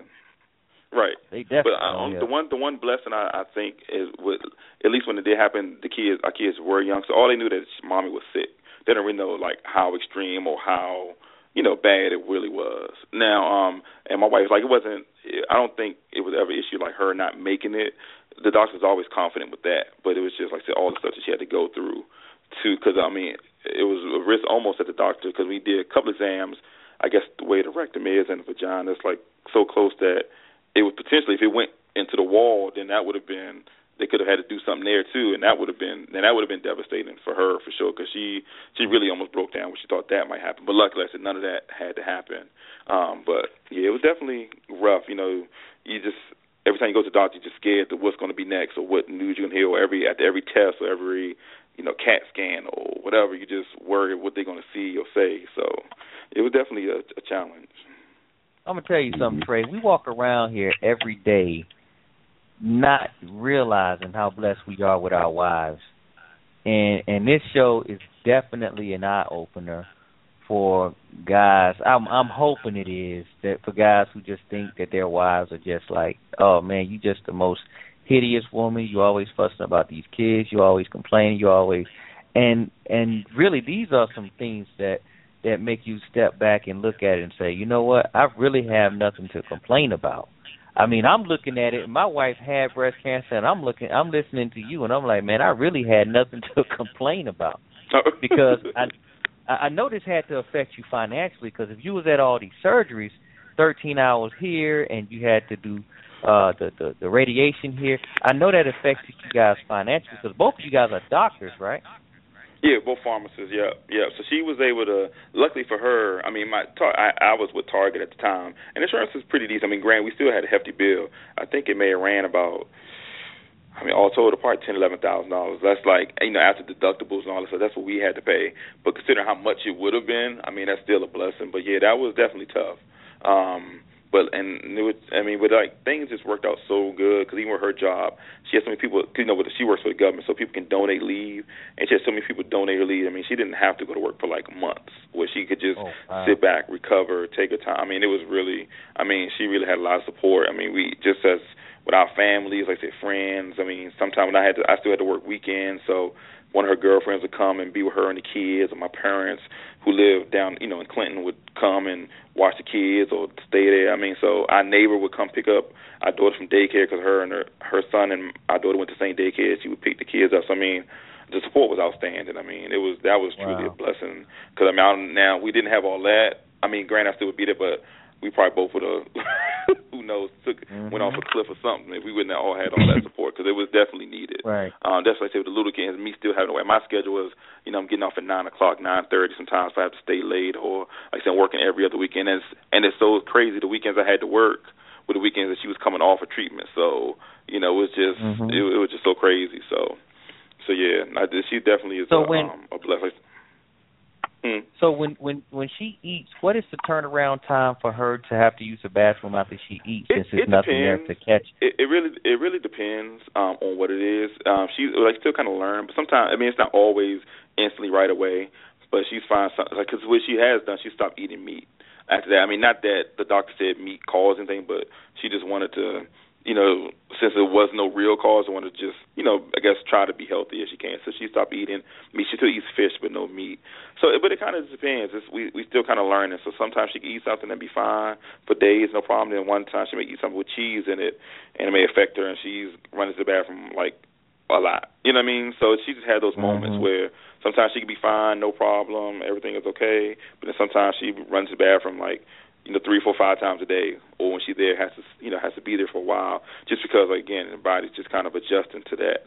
So, but it was just so amazing to see when she had the bag how your body works because you could see like all that going on. It was just yeah, it was definitely you know eye opening weird. But I was always even when she was feeling oh I can't believe I got this bag or I'm dripping this. I mean I was like you know what don't worry about it. Let's just whatever we got to do, let's just do it. Like, let's not dwell on the bad stuff. You still here.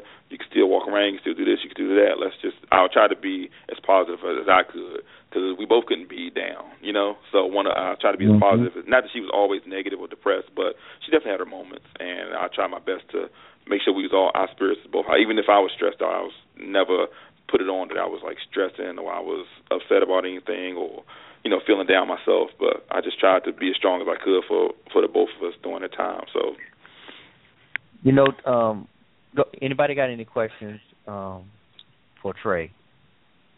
Yeah, I got I got something else. Um, something he said earlier um, in some of his first comments. He made it a point to say that he was not better than you know other guys, um, but yet you know he talked about you know how he was not interested in stepping out. He mm-hmm. just said that you know he had to be strong for the both of them. I mean, it sounds like to me that it, you're you're a better man than a lot of dudes. I, I, I would I would second that one. I definitely I second that one. As a matter of fact, I I appreciate you know the effort that you made. I'm I'm thinking Yeah. I'm like you know I'm thinking I did something being there for my wife, you know, but you know you you you were there like the champ, man. Uh, Yeah. and Awesome. and, and Mhm. you know and so I I mean to to and and to validate that, as Darren said, he talked to other guys and they rolled out, and yet you still stayed. So that's a Mhm. testament that you are a special guy, and I'm just glad, you know, as a brother to another brother, I appreciate you being there, man. I, I just want to say that. No thanks, doubt. I definitely appreciate that. Good words, no doubt. I guess no I'm always doubt. just like a, the a humble kind of guy. So you know, I don't, you know, I just look at it as, hey, this is what has to be done, so let's do it, you know, type of thing. So, You know, Yeah. yeah, yeah. Like I never thought that was like said me stepping out like or leaving. Like that would be crazy. Uh, yeah, I don't understand how to like. So you say you married and you do that. Like that, you must not want to be really be married. Mhm. Right. Yeah. So, Words. hmm Hey, that, that but that um, sounds to me uh like the the real the real point of it is are you either in love with your wife or are you just are you committed to marriage? I think if you are either in love with your wife, of course you're not gonna go nowhere. And then if you're committed to marriage, you're not gonna go nowhere either. And I think that's Right. the difference. Just because I mean, just because a person has breast cancer, just because a person has any of these cancers, that to me, and I haven't been through it, so I don't know. Doesn't sound like a reason to leave your leave your spouse. right. Well, like I Yeah, crazy. I mean, unless it's something they just couldn't handle within themselves, or didn't think they were strong. Maybe they didn't think they were strong enough, or they were scared of how the outcome was going to be, or you know, we'll be there. Yeah, but that's that's that's that's that's crazy. But what, I mean, if you I think think- about the alternatives, you have death, or you have maybe they don't. If you say in the case of breast cancer or something, they just don't have that whatever was affected anymore. Those are the, like the two options, and then and then what's the other problem? Just the psychological, emotional challenges. Yeah, that's I mean, what what are what are what are the real challenges? Visually looking at the person, paying for it. Wh- wh- What's the real challenges in going going through something like that? All yeah, I guess man. like for some people, I mean, especially for some people, if like I said, the physical thing is their main thing, you know, definitely. So like for somebody that had breast cancer, their wife doesn't have breasts anymore, and that's their main thing, you know, it's probably really, you know, they can't accept seeing them any, you know, maybe the, for them it just doesn't turn them on anymore. So they still at that level where that's all that matters, and you know, because we all can get even we all say we all can get old. So at some point, if your wife's seventy, eighty years old, I mean, something not going to look the look the same. So Yeah. you know, Yeah. you can't expect them to be young and everything stacked where it was, you know, when they was twenty or thirty. So, Well, know, and and it yeah, also depends on your rep your, your representation. You know, I mean, just imagine, you know, you you see a young lady and she's drop dead gorgeous. You tell your boy, you know, you've got to get with her. You know, you you that's going to be your lady one day, and your whole thing is how she looks. And then all of a sudden, you know, your boy you That's got her there, and your boys are. Uh, your boys are congratulating you, and then two, three years in the marriage or five years in the marriage, you know, uh, she has breast cancer. Now you sold this woman to your boys on her physical attributes. Now all of a Mhm. sudden, you know, they're taken away from her. You know that I Mhm. mean it, it that that can be a challenge, especially if you go into it with her physical attributes, and now they're gone, and now and, the, and of course she's looking because I'm sure she's gone through life with those physical attributes being her meal ticket to some degree, and now That's true. you know they're gone. That can put not to say it's right, but that can put a lot of pressure on the guy to to to bail. I mean, again, is true. You know, we we we we've seen it and and women losing weight or gaining weight. Even Mhm. you think even if he's in love with her, Well, see, again, you know, and my wife and, and and my wife and I talk about this all the time. The way I love you is not the way you love me. Now, and I'm I'm I'm I'm not one who can judge and say, well, your love is better or your love is real and it's not. It depends on what you mean by loving somebody, whether you know that love is strong enough. I mean, I thought I I thought that you know my first wife, I loved her and she loved me. That we were together for 19 years. You know, and when I tell folks divorce after 19 years, they say who does that after being together that long? But you know, I I, I can also sit there and tell them that in the 19 years, if I was honest with myself, it's kind of embarrassing to say, but if I was honest with myself, I had those struggles for 18 of those 19 years, and more embarrassing is I had some premonitions going in, but I thought, and I used to say, my love for her will conquer any obstacle or any ailment that we may run up against, and it didn't. It just didn't. So, you know what what's meant by love? I guess if you gave me a definition, then maybe I could say a yay or nay. But that's kind of hard to say because everybody loves differently. You know, some love you for the money. Some love you. I mean, we know this. Some love you for the sex. Some love you because of, uh, of the status that you bring to them. So it it depends on what we mean by love or what. You know. Well, No, when I think about it, point. Yeah, when when I think about it, uh, like you said, you struggled for 18 years of, of that 19 years. Well, I know you loved her, but do you think that that you were in love with her? You know what? Absolutely. I mean, I, I for for me, I don't see the difference. You know, people talk about that love in love, but no, I tell you this. Uh, aside from she was my first love before me, so I would I would put in my hierarchy it was her, then my mother, then me. I can't, you know, obviously God being first. Okay, so that's a given. It was her, then my mother, then me. So I, I I would say affirmatively, absolutely yes. But you know that love wasn't good enough. You know it, it wasn't good enough. So yes, I can say that.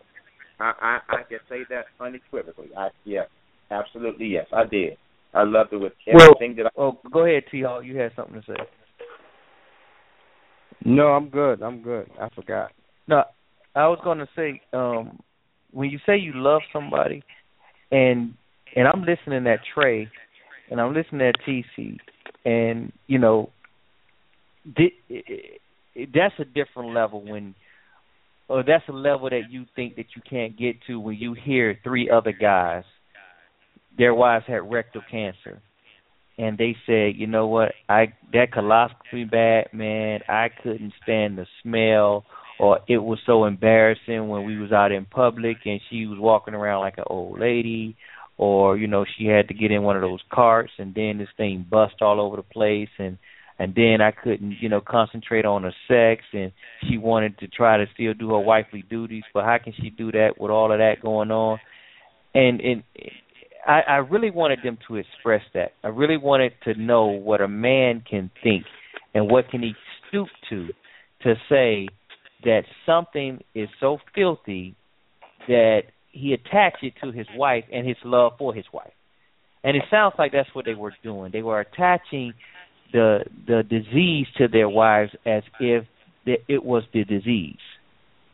And I often ask people, why do you say that I'm gonna love you for better or for worse, for wi- richer or for poor, through sickness and in health? That's one of the vows you take. So when is it when is it cut off? It- is it cut that. off when you get? Go ahead. I said everybody skip over that part. But go ahead. Well, you know what skip that over. Go that's is the dilemma because as I people the the rich, the health, and the good, everybody can work with that. There's no work to be done. Just show up and participate. It's the Exactly. poor, the sickness, and the bad that everybody has a challenge with. And it's and what and to answer that question, what I find is everybody wants the other person to love me for my bad, for my sickness, and for my poor. But if you ask me to love you for that, that's when the challenge is. And and and and and because of that, you know, folks folks don't break up in the good and the rich and the, and the health. That's that's easy to do. So, you know, I guess to your question earlier about this love, um, if you love your, it, well, my wife and I, we focus on this. We, I, I, our, we got two models that we live by. One is if I look after you and you look after me, we are both covered. That's one model. That's a- the other model is my number one job is my wife. My wife's number one job is me, and we fight. To, we we we we live by that so much. My wife is sick now.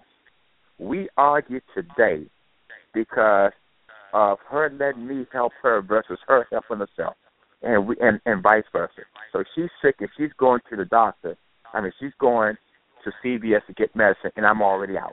And she hangs up the phone on me because she's like, when I'm already here, I'm not going to turn around. And then that, and not that we fight, fight. We don't because we don't.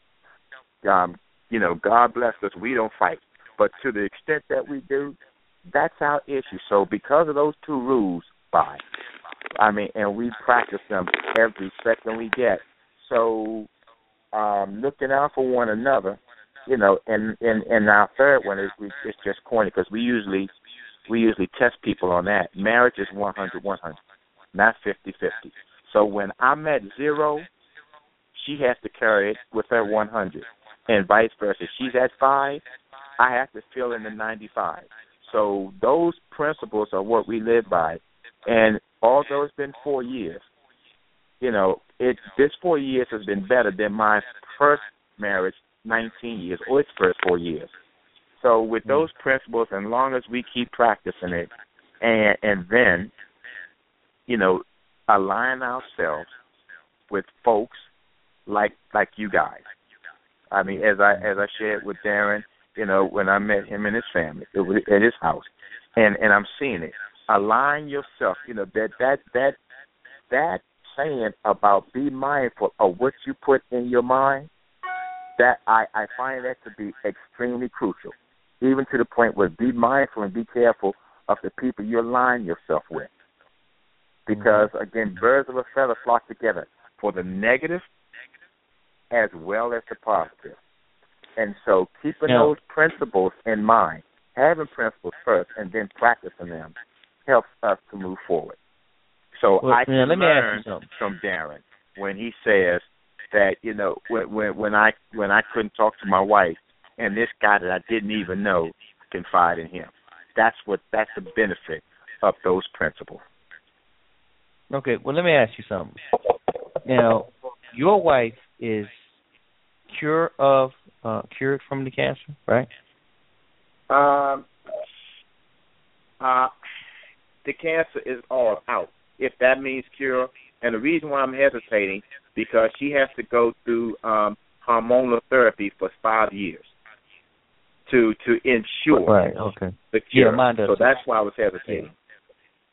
Okay. Okay. So just to keep down the pil- the pills are um, called estrogen blockers, and women produce estrogen au- automatically, and they have to take these pills because cancer loves estrogen.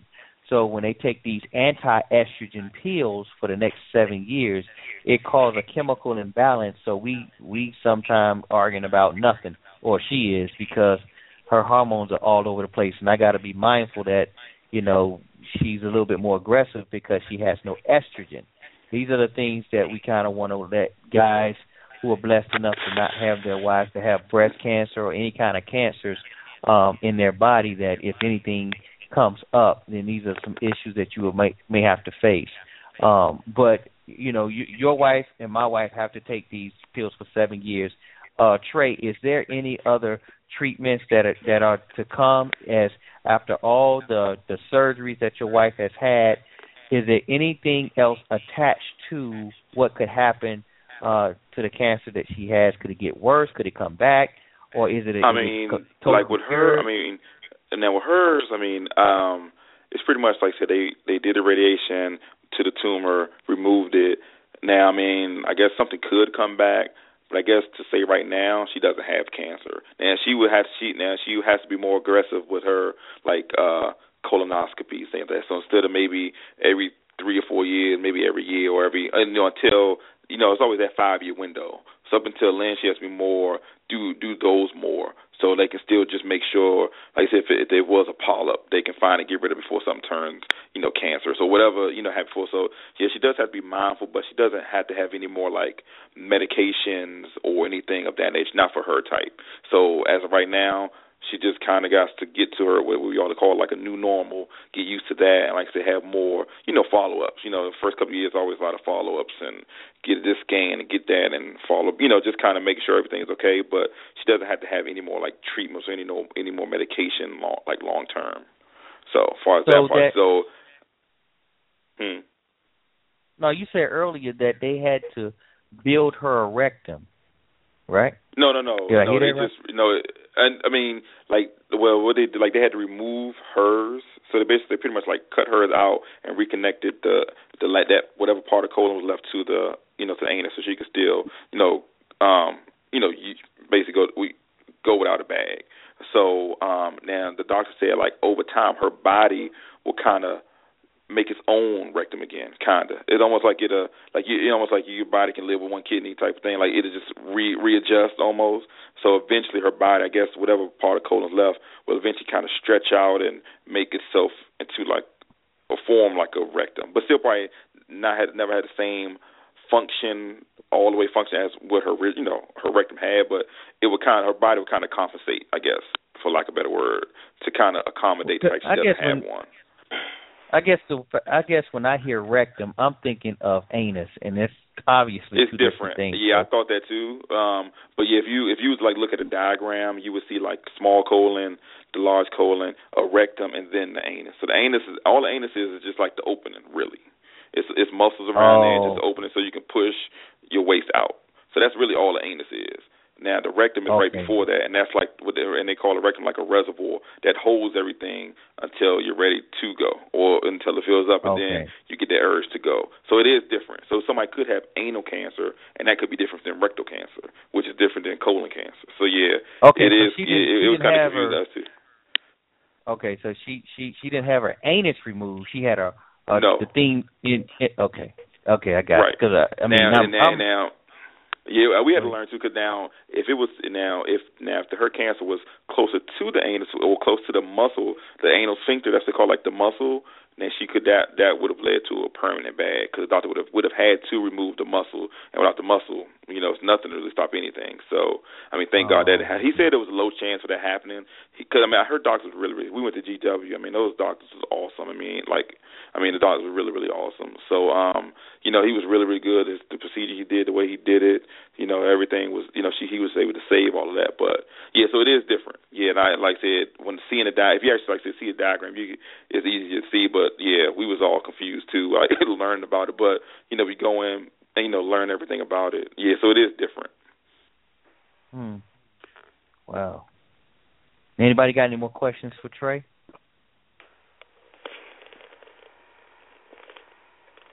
And and and I want to ask you about the impact of the children. Um, how has this? I mean, you said that they well, like only said, look for, at it for as, us. Yeah, she was just being sick. I mean, they just know she's sick, not feeling good. I think they eventually had to. I mean, because she had the bag so long, they finally, re, you know, started having the bag, but they still don't even really understand everything. So that was the the the one benefit of of them being young. So it was stressful with them being young because they didn't understand, but it's good that they, they didn't understand because we didn't have to do a lot of explaining and talking. We could have just said "mommy's sick" and that was it because they didn't under, they don't understand anything more than that. You know, maybe as they get older, we may have to tell you know tell them and they can know. But that was really good. So I mean, for them, they kind of just went on. You know, my son they were both in daycare at the time, and and I think my son just got you know he was in kindergarten too. But you know, it was just it was it was really good that way because they didn't understand anything, so we didn't have to explain a whole lot to them. Just that mommy's sick every couple of days, and it was so cute. Like my daughter had like a little a little because my wife had this little ball that she had to get with her. um when she had to get her infusion, and it's it would get smaller over the over the course of two days. And once it was almost all gone, you know, the nurse would come and remove it. But my um my daughter had this like little lantern, and she was walking around "Oh, this is my medicine," like act like mommy, like medicine like mommy. So it was like that was like really really cute.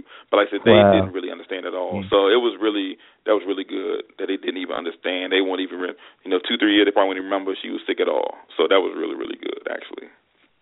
Now, all the medicines that she's taken or have taken, you say she don't have to take no more. She's not on like uh me and TC's wife. Um they're right, on no, this cause medicine. Hers, Because hers is not really like a, ho- a hormone thing or anything like that. So, I mean, honestly, we don't. Even the doctors kind of don't really know where it comes from. Now, if they would have caught it earlier, maybe they would have seen a little polyp and hey, this is this. You know what I mean? But with no, she doesn't have to have any like she doesn't have to be on any preventive medications like that.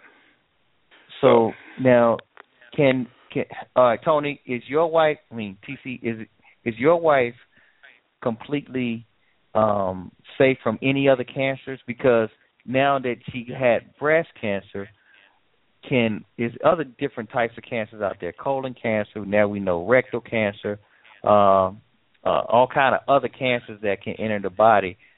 Did the doctor tell you TC that it was any you, your wife could be prone to anything else that's out there, or is the medicine that she's taking is it going to prevent all cancers? Well, you know, and I asked that question, and to be honest, they couldn't give me an answer.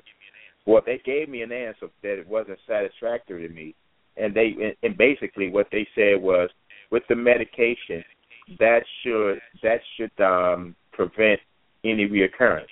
But then my question to them was, how can you be sure if she didn't have a history and this developed? And as a matter of fact, I I I think I got on a doctor's nerve because he gave me a case study. I mean, he yeah, we went to Georgetown, and they they gave me a case study on the number of people that takes the that go through go through hormone therapy and have cancer to reoccur, uh, which is fifteen percent. That that you know that goes through had a cancer rate um, eradicated, go through hormone I mean human therapy, and then the cancer comes back. And so I I've gone I skimmed through it, but I'm going to go through it um, a little more in detail because when she has her follow up, and she's going every three months and for um, for six months, and then after that, then it's every six months. Uh, when she goes back in January, I'm going to ask that question. I mean, I'm going to okay. ask. Okay. So uh, I right now I'm unclear. I'm unclear because 15% to me means 15%, which means it can come back. And of course, if your number is punched, it's not 15%, it's 100%. So mm-hmm. I, I I I can't answer that um, with 100% certainty. So at, at this point, I would have to say I don't know. Okay. Yeah, I guess and, with me and, too. Um, Um, yeah. I mean, I don't mean to cut you off, but my wife, I know that's why she had to do the extra six months of chemo too to help her, to lower the chance. But there still is a chance. I mean, I think her chance may be ten percent, real low teens that it might come back. But it, I mean, for her, it is still a chance.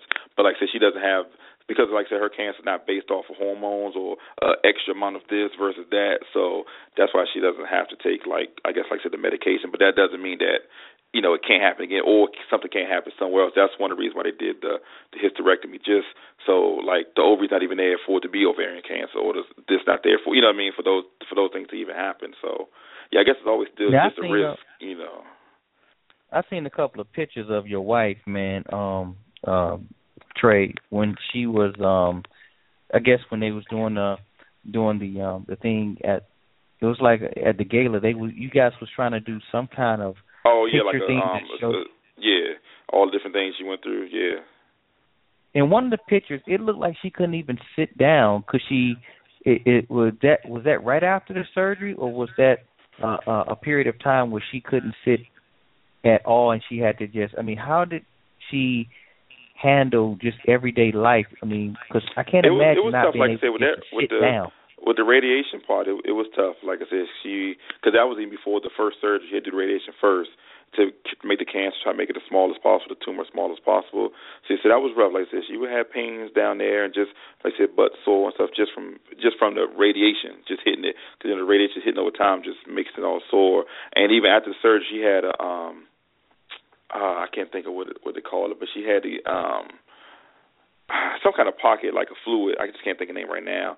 That she had to get drained, and she had to actually have a needle inserted into her skin to this to this thing that had to be drained like every day, and that thing was so painful. Wait a wait, wait, wait, hold on a second. You, drain, drain from where? Where is it? What, what it was like about? uh it was after the surgery and like it was just it was part of the healing process i just can't think of what it what the name of it was but after surgery she developed like a almost like a um i guess pus or something like within within her skin or in, in her healing there had to be an abscess that's what it is an abscess that she had to have drained and that's just i mean the doctor said that's just sometimes part of what happens when you know when you're healing those things happen and she had to get a drain for that so we had to use like saline. That maybe that may be one of the pictures. Like I had to inject like saline into this drain and flush it out and get stuff to come out. And uh, so I say it was definitely rough.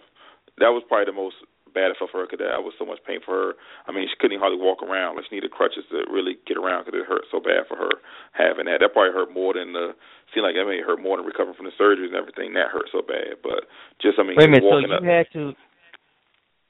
Yeah, she had a drain. Like so, basically, she had this bag that she had to walk around with, and like basically, like the abscess would drain out. um, it would drain into this bag and collect. It would like I said, abscess just a build up of fluid. It's just part of the healing process that sometimes happens. So it's like a build up of fluid, and it's like a pus. It's like a bag of pus, I guess, but mostly inside the body. So pus that builds up, and it has to be drained out. So she has a needle inserted into the into the um into the you know inside of her into the whatever the area is, and it just has to be drained out. So we had to do that for like about a week of draining, having that drain out and collect how much it is and flush the flush the line with saline and all this stuff. So yeah, I definitely um learned a lot learned a lot learned how to be a good caregiver um during this time. So you like a nurse. You like a nurse. I was like yeah, you might as well call it I had to be. Mm. I mean that's not not my profession, but yeah, going through all that yeah, I had to um learn a lot you know, had to learn a lot. Definitely caring for her wound, like I said, with her skin breaking from just, like I said, imagine taking a band-aid on and off every two days, pulling a band-aid off. That's basically what it was with this bag. Um, and, you know, the skin will break and having to find different ointments and different things to make sure the skin doesn't break, but yet make sure the bag still stays on so that it doesn't leak and all of that stuff. So it was, it definitely was challenging. Definitely was challenging. Well, Trey, let me ask you: Do you did this did this ordeal cause you and your wife to be closer? Or the same? I think so. I think I think it definitely brought us a lot closer. Um, you know, like we know we could basically get if we can get through that, we can pretty much get through anything. That that's how we kind of feel with that. Like we both can come through that, come to even with the financial part of it, you know, the physical part, mental. We can get through all that. I mean, we can definitely get through anything. I mean, not that everything's gonna be just a breeze. I'm sure we can still have our arguments and fuss and fighting, but if we can make it through that, we can get through anything. So I definitely believe it's brought us closer definitely as a family because you never know. Like you said, I mean, you think everybody's healthy, you know, something just happens, you then you realize you don't know how much time you got. You know what I mean? So it definitely makes you mm-hmm. cherish things a lot more. So if you so if you met a if you met a young couple just getting married, I mean, they have no physical ailments to to speak of, and they just get married and they're just getting married, and they want some advice from you. Uh, what would what would it be? I mean, just your, like um, I mean, just like I said, just be I mean, be prepared for anything. Be prepared for that that um, you know, sickness and health. Be prepared for that, rich or poor. Like, really be prepared for that. Like, really know what that means. You know, to have to go through that. Like, be sure that you are ready to be with that person, regardless of what happens. I mean, it could be somebody might get paralyzed. Somebody could lose their sight. I mean, anything. You know, just to be prepared to have to go through those things and like really be sure that you're prepared to go through those things. Just like the other gentleman said, my father said the same thing. You know, be, be make sure that you're ready to be all about them and that they all about you. And like I said, if, if both y'all work towards that, you shouldn't have any problem. Because my dad told me the exact same thing. If both y'all, you know, there for each other and doing everything for each other, then everything should work itself out. So that's definitely, um, you know, I definitely agree with that, and that's something I would, you know, tell them the guy, you know, the uh, gentleman, go ahead. The gentleman that um that Darren spoke of that didn't stay with their wives. If you could talk to them, what would it, what would you say? I mean, for me, I, it's tough. I mean, I can't. I mean, I guess you you.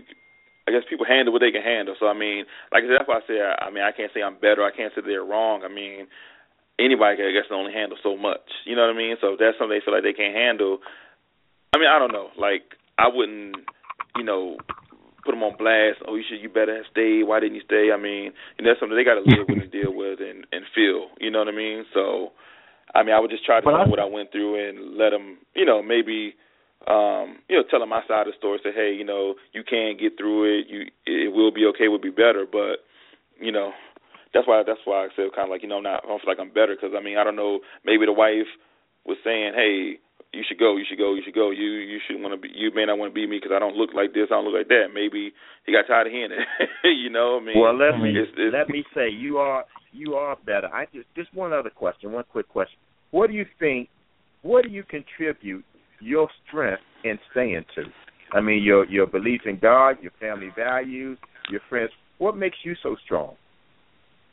I, mean, I think it's um, you know, family values. I mean, definitely strength in God. I mean, but honestly, for me, you know, I think family values. I mean, I've just always been that person. You know, I'm always the one that's there for people who somebody need me. I'm there. I'm I'm there to help with. You know, you know, um, I put other people first. So I think for me, that's just kind of how I am. So for me to put her first and what you need to do, what what needs to be done, what, what do you need, you know, that's just that's who I am. So it was almost like it wasn't even a, a thing for me to to do that because that's the kind of person that I am to do that. Um, almost to a fault sometimes, you know, put that person first so much. You know what I mean? So for me, it wasn't. I mean, it really wasn't a thing. It just, I mean, hey, we found out this terrible thing. What we gonna do to fix it? What we gonna do for you to get better? And let's just let's let's work on getting better. I, I really can't. I don't know where it came from to be honest. That's probably something I didn't even know I had in me to be able to do all those things. And and I look back at it like, that, I was able to keep the house together and keep this together and keep that together. So I, I kind of amazed myself to a certain degree. Um, you know, not really thinking I had that in me to do all those things. But you know, I guess when you come with adversity, you never know what you, you know what, what you're able to accomplish. You know, when you're confronted with certain things. So. TC, I'm, I'm glad you asked him that question because uh his your brother was over here. Is he on? Uh, do you know if he's on the line or going to be listening to this? Who me? Because I don't Warren? know. Yeah, Warren. Uh, I, I don't think so. I, he didn't mention he was Well- maybe on. Well, Warren told me. He said, uh, and he he almost started crying. He said, "My brother has always been the person that uh, that that didn't get into any trouble, didn't you know, uh, didn't do anybody dirty, didn't go to jail, and and then he gets this wife that has these conditions at such a young age. It was almost not fair to him, and it almost brought tears to his eyes because he felt that you deserve better. If I mean, it, it, it was almost like he he he kind of not regretted that you married your wife, but just thought that you you did everything right. You you waited to marriage for sex and and you waited for the right woman, and then the right woman is has these problems. And uh and he said he didn't he didn't wait for the right woman. He slept with crazy kind of girls and and and he went to jail a couple of times. and but he didn't meet none of those fakes that you met. And it almost brought him to tears because he he's like, you know, I I just been taking my wife for granted because, you know, she don't have any of those problems that my brother have that he don't deserve. And he he was saying that he guessed that uh God create people for other people or people a certain way to deal with the people that that they're going to encounter later on in life. Because he fe- he said if it had been him, he don't know what the outcome would have been. And and Oh, wow. and he was almost ashamed to say that. So I just wanted to put that on your mind, man, because your brother he really admires you, even though he's a hardcore one, you know. Right. Yeah, that's- that's- I think we that's we big, both the man. same way because he um he um yeah, he always wanted to be. He, I think he wants some of my qualities, and I want some of his. So we we would need a Oh. transfusion or something. Yeah, yeah. So yeah, I admired him for saying that, man. Um, yeah, I agree. I agree. yeah, That's big. Yeah. That's big to say. Even for yeah, your brother. yeah. That's big to say.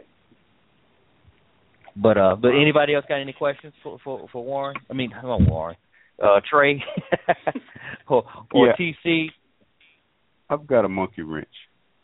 Go ahead, man. Um, and I'm struggling, you know, with this topic dilemma because ever since you read the definition at the beginning of the show, I've been, I guess, wrestling with it. Um, but you know, dilemma is a situation, you know, requiring a choice between two uh, equally undesirable alternatives. What I'm not hearing or not understanding is were there actually two undesirable alternatives because it sounds like that it's more like one because as the brother No. just said that this you know this ordeal actually brought them closer you know in a in their marriage and in their family. Um so i guess i'm just trying to figure out if your marriage is closer as a result that doesn't sound undesirable for me. Somebody help me. When you I- I said when I don't- said when when it says undesirable, two undesirable choices. The undesirable choice of a person who's married to a person that get one of these conditions the undesirable ones was the ones that wasn't on wasn't on his phone. They took the other choice, but they are hurting. That's undesirable. You don't want to hurt and feel like a, a total butthole for leaving a woman that it was no fault to her, but you blamed her by leaving her. So and and if you stay, it's very uncomfortable for during that stretch of time that you're going through that go through. That's very uncomfortable. It's very uncomfortable to sit there and watch your wife's hair fall out. It's very uncomfortable to see your wife have to get, you know, bent over and put these radiation pellets in her behind. It's very uncomfortable for your wife to have to stop working and a check one complete check has stopped coming into the house financially and you need both of them but you don't want to rush her back to work but you need that money to keep them lights on. That's very undesirable. So either way if you leave it's like damn if you do and damn if you don't but it's a benefit for the damn if you do stay. Gotcha gotcha. But the undesirable the guys who who left I have talked to them, and I've I was trying to get them on the phone all the way up into an hour before we got on the show. And the conclusion that I draw from them not being brave enough to come on is that they are so embarrassed for leaving. They're so it, it, it, it's they one guy he's been in three relationships since his wife, and now he's coming full circle to feel like to realize that you know what if I would have stayed, it wouldn't have been that bad because she's doing well. Uh she got another husband. She's remarried. Um she got another son because they had a kid together. She has another little son and her life has moved on as if nothing happened to her. And he feels so bad because she looks way better than she did before. So he didn't want to get on the phone because of that. Yeah. Another, but I think it goes back guy. to Go ahead. I, I think you know with those guys and the gentlemen that are talking, I think you know he he raised a great question. Um, I wonder what those other guys' center is, because if it's themselves, that's why they didn't they couldn't come through. You know, the the gentleman said that his strength comes from God, because the reality is that he couldn't have changed the bags and you know been going through the six weeks the three months the six months the radiation the chemo. Like we're not equipped to do that ourselves. Like you have to tap into uh superior power to do that.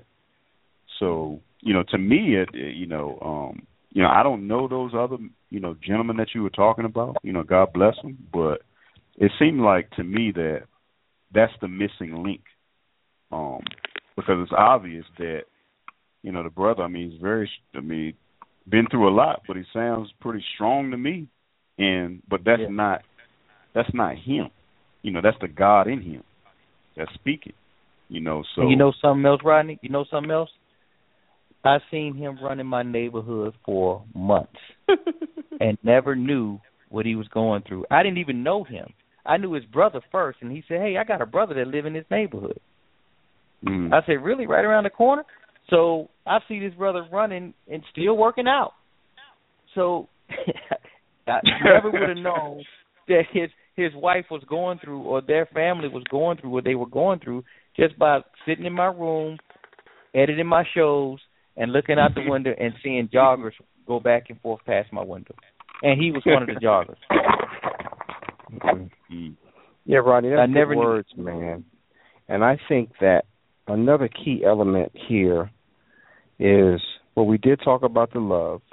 We did talk about God's role in it, which is great, by the way. But we got to talk about that friendship. That friendship piece is huge. And the reason why I say that is because if I had a friend that was a male friend that got cancer, right?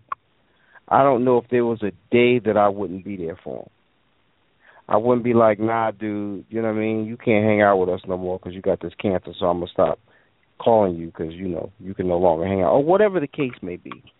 You know, so with the friends that we that we can identify with as being friends, like our homies, we should have that same love multiplied by a thousand for our wives. Mm-hmm. And if she's a friend, a wife, and an honest friend, like this, like like like my brother was saying earlier, uh, your best friend, there's no way that you can turn around and say I'm out because now we got to deal with this situation. I'm out. That should keep you together longer. I'm thinking. And that's what I'm hearing is that the cancer is actually turning into a positive because it's keeping y'all together. It's turning into adhesive.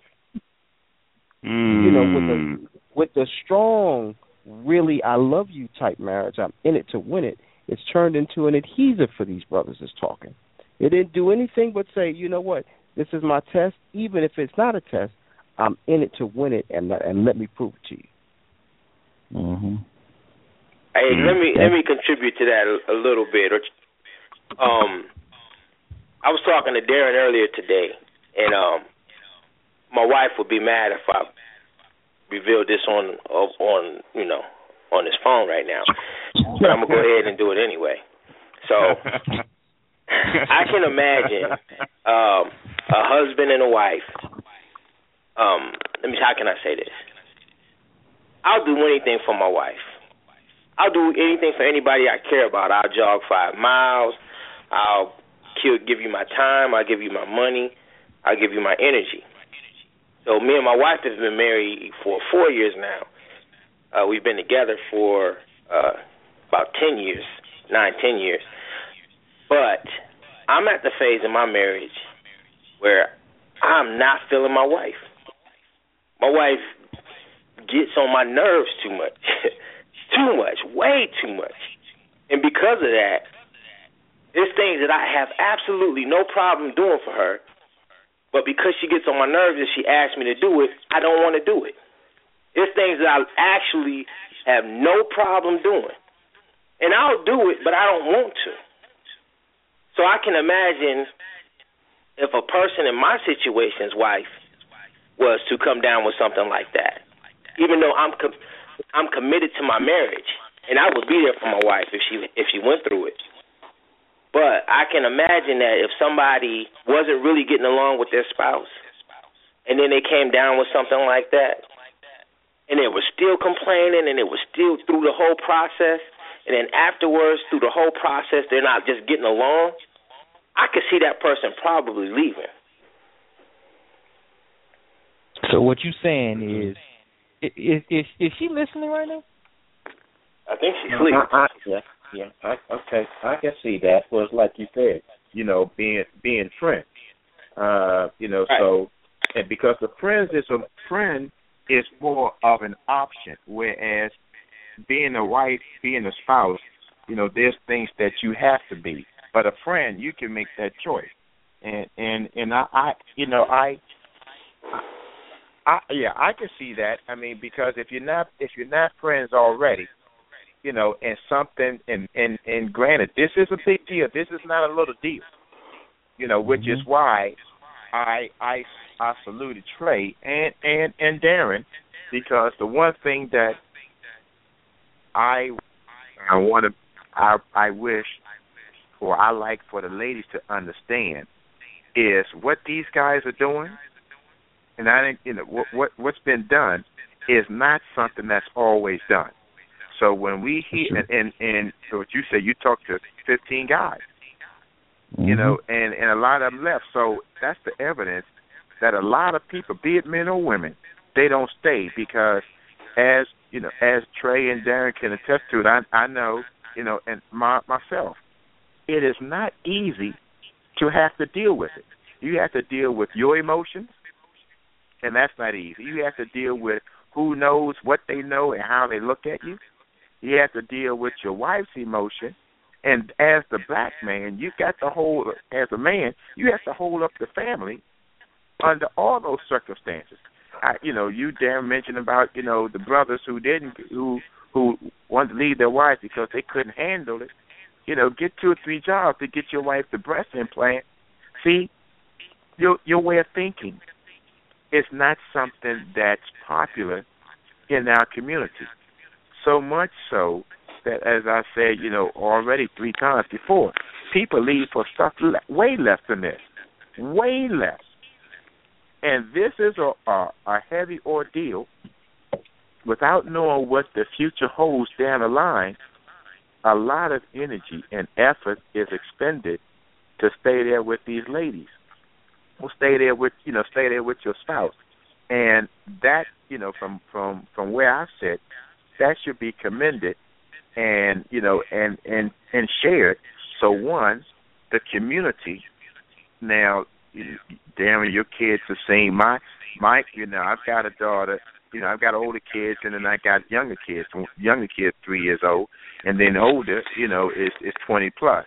So one mm-hmm. thing that I wanted my kids to see, my little one, um, three years old, he don't know what's happening, but my older kids, what I want them to see, the lesson is that no matter what, this is what is meant by through bad and through health.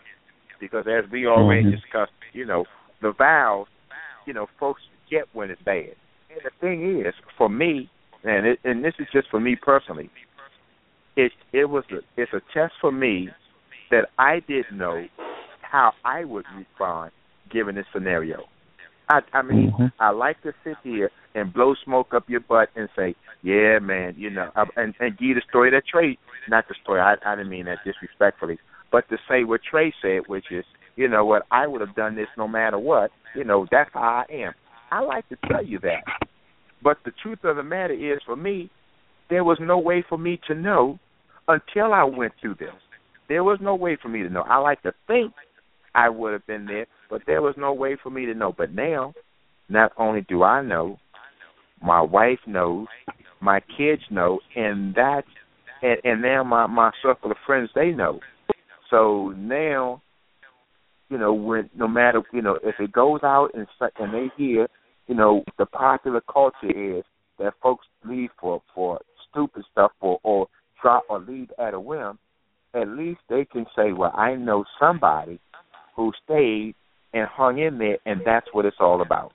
So there's no, mm-hmm. and I'm not saying I did that for everybody else, but we did. We already have millions of examples of marriages breaking up. You know, everybody says, you know, half the marriages in divorce. Before you even get married, people say, "Why you want to do that?" You know this guy. You know, folks are married. I mean, and get divorced. Where at least Trey's story, Darren's story, yeah my story, they can say, hey, you know, now I know somebody. These yeah, these guys went through these these tough times and they stayed. Not that hmm. somebody stayed with them through tough times, somebody else had, and those guys stayed. And maybe that is the building blocks for our community sustaining marriage. You know, if if if that helps that, you know, more power to it. So I, I just want to say that for whatever that's worth. Good you know, yeah, great words. Um, the one thing I failed to mention that ten of these guys um, that left their wives, I don't know if this have anything to do with it. It may not, but um, most of these guys was white. Ten of these guys was white, and and I didn't wow. know if, if it was um now, if a that was. I wouldn't have guessed that. Had as you gave me a quiz, I wouldn't have guessed that. I'll be yeah. honest, I wouldn't. Yeah, and I didn't know if it had any merit, but I just thought it was interesting that you know um that was very important to them as far as looks were concerned. They were very that was very important to them. Um, well, I know it has merit for me because now I can go and say, you know, when folks say, you know, black folks don't do this, black folks don't do that, I can use situation and say, hey, it's not all us. It's not all us. Yeah. Because, of course, that's what we hear because that's the sensationalism. And folks would like to like to put us down like that. But now what mm. you just said was encouraging to me. And now, and, and absolutely, when the sisters, you know, I'm one of those guys that when the sisters jack the, jack the brothers up for not standing up and being father and all that, I'm one to come to the brothers' rescue because I because mm-hmm. I, you know, because again, my my previous marriage, um, you know, we had three kids. One was mine, one one we had together, and the other two she had before we got married. I don't talk to them now, you know, and she mm. turned them against me, and I and I raised them, you know, in, in, including my biological. And I and and I was a father who was there every day, not gone on the weekends. I was there every day for the entire time, and and and and I was, you know, I I was a parent who went to the PTA, took them to the doctors, you know, gave them the medicine. I I, I was an involved parent, not just there bringing home the bacon, but I was involved, and so, you know, when when when the brothers get the beef, and then when I got to court, I had to pay. I had to pay money. Mm.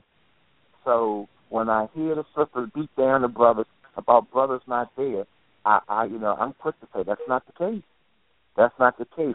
It's popular. And, I, and I'm what I'm, I'm wondering. I'm wondering if that's is that not the case because of the struggle that we go through, or is that not the case because they have a whole lot more options because of who they are, or they explore a lot more options. I don't know, but it wasn't. It was just from my uh statistics or my surveying or my research it's not to say that that happens all the time, but it's just it just so ha- probably it just so happened in this case. But I was just wondering why that is. Are we staying with our wives because we're used to struggle? We're we can acknowledge it way more easier. Uh, if, if my wife lost a limb, uh, would it bother me as much as that guy's that guy walking around with a wife that has no arm? Um, would it I mean, how would that look on me? You know, I often put my place myself in the, their, their shoes, and as he they tried to put me in their shoes, I'm like, well, if it's your wife, it should be love that keeps you there, not an arm or not a leg. You know, um, but they they they found it hard. They find it hard to stay with a woman that's that doesn't have the basic uh limbs, you know, or the basic health, uh, you know, yeah, we run. I took her to the doctor. I told her fat behind the run, and I told her to do these things, and she didn't do it. And you know that's what led it to the divorce because she wouldn't do it because that's what led to the disease. And the disease came and because she wasn't doing what she was supposed to do. And as I found out a couple of weeks ago, prostate comes with no with no symptoms. Breast cancer comes with no no symptoms. You just said that your wife didn't have any attachment to rectal cancer history. Uh, Trey said that, and you said you you had no history of breast cancer history. It has to be something, you know, else. We're trying to find out where it comes from, and it just came out of nowhere. It seems like. Yeah, yeah, absolutely yep. for me. And you, but you know what, Darren? I don't even care why they did. I'm just glad that I can say, for I for the brothers, they hung in there. I'm gonna let you know that's above my pay grade. That that's all that information. If you find out the reason, that's for you. For me, my brothers hung in there when folks thought that they wouldn't, and that's enough for me to be proud. I can care less, you know, or whatever. I, I'm just being real. I can care less. Mm. My story is going to be based on your unscientific poll. The brothers hung, and the other ones did. I don't why they did. I don't know. I just know the brothers hung. Now, if you want to know why they hung, I can get you in contact with. Them. That's all I care about. Right. right. Yeah, that's awesome words, man. Anybody else got anything with, from uh, for TC and uh and uh Trey? Now, these dilemmas, man, they they go a lot lot deeper than that just diseases, but it it can go it goes deeper. I was as since Malcolm brought up the conversation um, that we had earlier this evening, um, when when when you're not getting along with your wife, um, is there any alternative, or how do you fix something that you think that can't be fixed? How do you fix a deadline in communication, or too much communication about nothing, or not enough communication? How do you fix that? This right here. For me, this right here. Because, and what I mean by that is, uh, sometimes we feel that we are the only ones going through things. Or, or I can only do what I know. I think I'm a pretty astute and pretty intelligent guy, but at the end of the day, my bracket of what I do is limited to what I know. I can't do what Darren knows. I can't do what Warren knows. I can't do what Trey. I can only do what TC knows. And so this right here, it opens up my bracket. I find out what you do, and and so I can incorporate it. If I don't want it, if I don't like what you're doing, I you know, you'll never know. I just don't incorporate it. But I can incorporate that, and that helps me to grow. Not only that, I find out, you know, that hey, they went through something, you know, and what am I crying for? Because sometimes I can, you know, it may it may show that I'm I'm making a making something out of nothing, and I got to check myself instead of pointing my finger at my wife. And then the other thing, of course, the the first thing for me is prayer. You know, it, it's prayer. So again, you know, brothers encouraging other brothers to hang in there or or look at it from a different perspective. I, I, I'm telling you truth for for me, and I don't and I don't have a problem marriage. Let me say that off the break. I don't have a problem marriage, but just like I told you, Darren, at your house, it's this, man. It's this. No doubt about it. It's this because whenever I feel like I'm by myself, like as I say, and the proof of this is when we met, I thought I didn't know you felt that way. And so. I I realized that you felt that way. So then I didn't feel like I was doing wrong because I wasn't going to say it. I'm like, well, you know, I I I feel like I'm doing something wrong, so I I, I don't know what to do. And this has got to be crazy because I, am I going to look or am I not going to look? You know, and then mm-hmm. you know you sharing it allow me to tell some and tell other guys and get on the radio and do this, get on this show and do mm. this, and now it's it's a monkey off of my back. So I just wanted to answer your question. For me, it's this right here. So no you feel free tonight. so you you feel you feel free tonight. Like like the like like like um or the Django. Absolutely.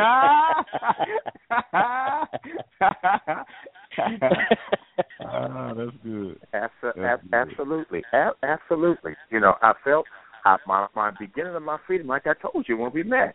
You know, you you you know, I hadn't told my wife this, and I told and and I shared it with you. So absolutely, I feel free. Absolutely, and now I feel freer.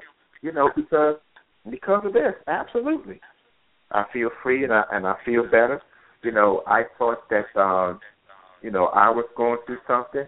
You know, compared to Trey, I need to shut my mouth. I really do.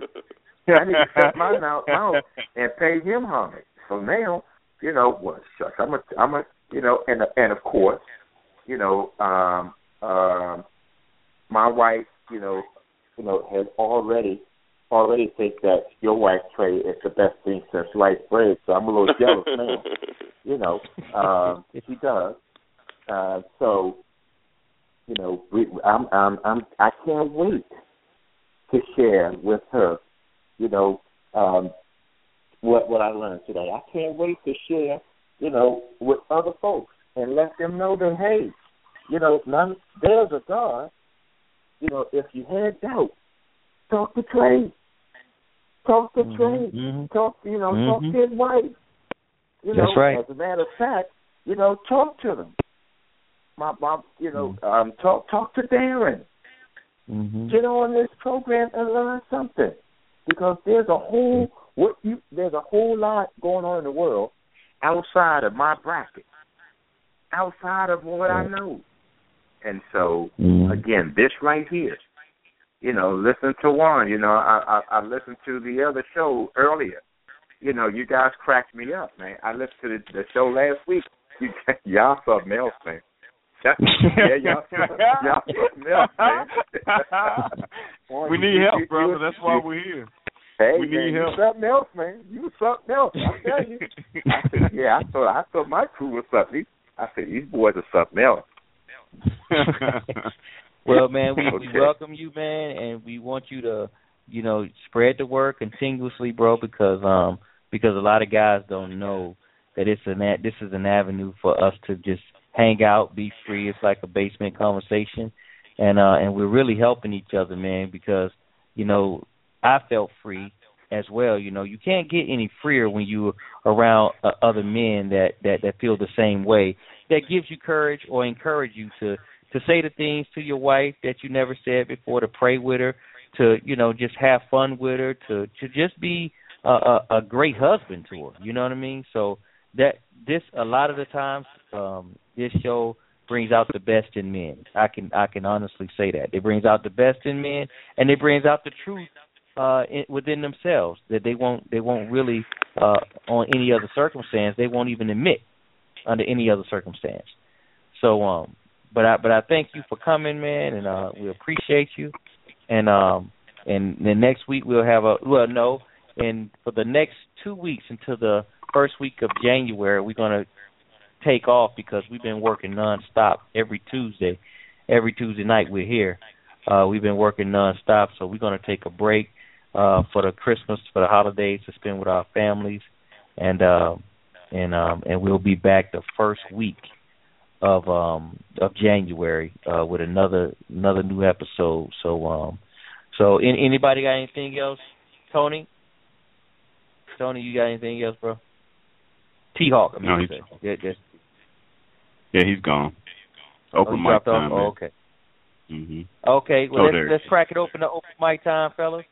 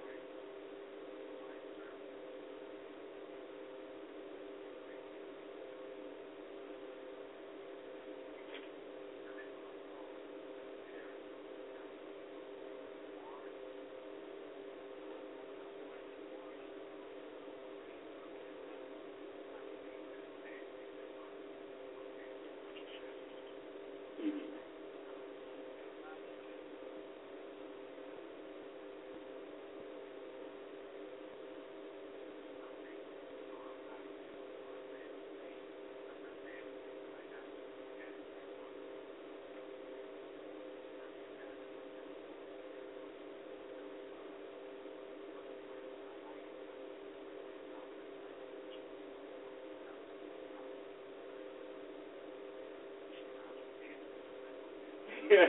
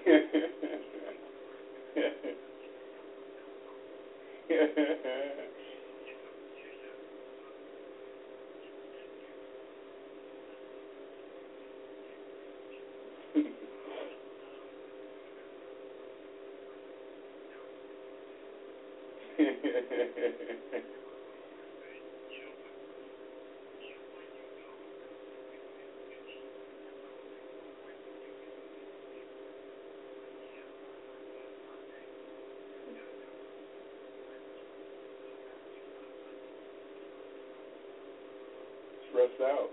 Stressed out was last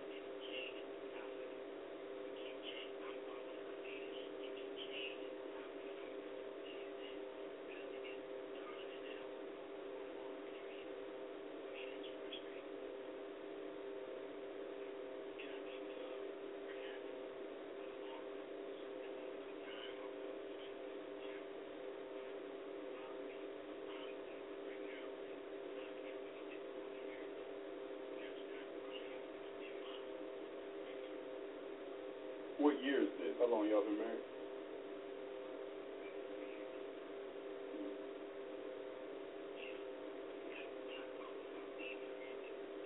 Oh, sure, yeah, yeah, yeah. And I think, like we talked about on bitter, if you remember, you know, I posed the question: Does every marriage have to go through that period of, you know, just miscommunication or no communication or you know whatever, and um, you know, to be strong on the other side.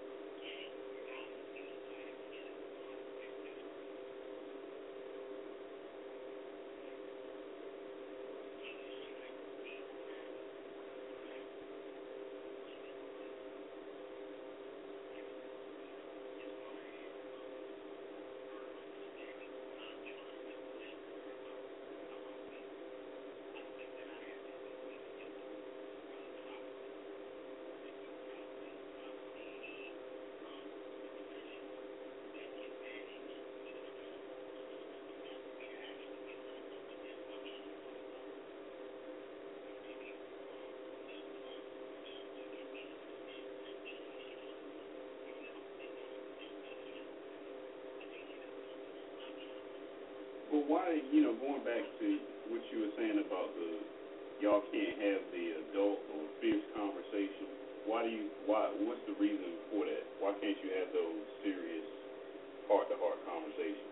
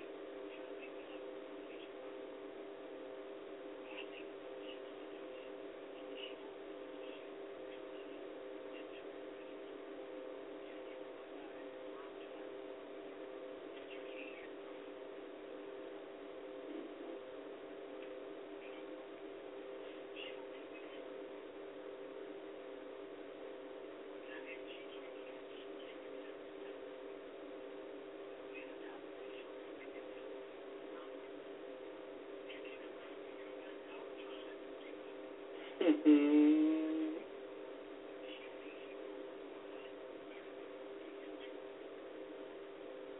have you told her that? But have you told her that? Like when you tell her something?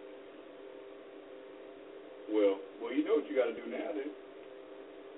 You got to get a third party. I mean, that's that's the bottom line because she's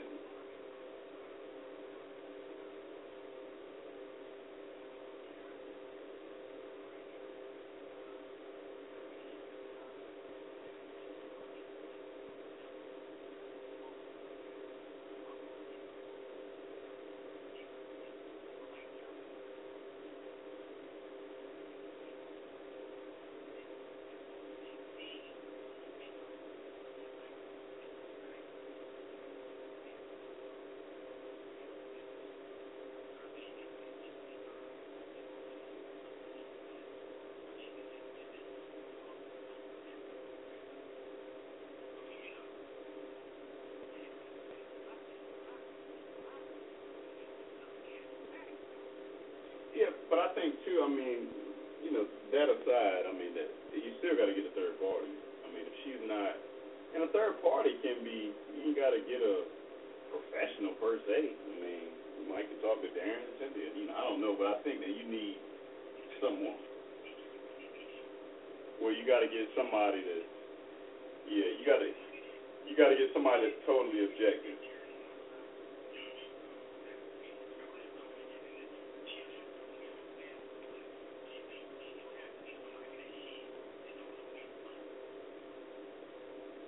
Yeah, but I mean, well, you got to get somebody, and of course, you know, it's got to fit within your schedule and do it low cost and all that kind of stuff. But you said something interesting that she's not receiving, or she can't receive, you know, some of your feelings, and you know that it's the same thing. Like, you know, my wife could tell me something, and then I'd be like, Nah, I don't receive that. But one of y'all could tell me, and then I'll be like, Oh, okay, yeah, it makes sense.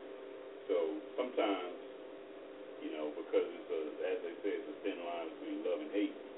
You know, um, it's easier to receive it, you know, as this, you know, you say it, but the third party is like, well, this is what he's saying, maybe transferred, you know, translated in women's terms or women's phrasing or whatever, but just repeating what you said to her.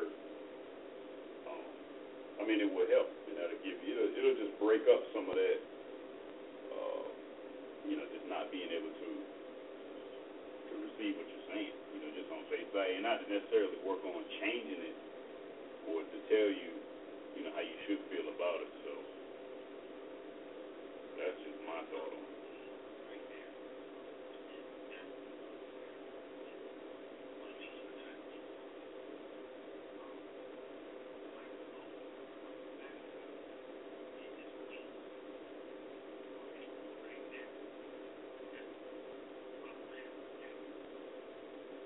Yeah.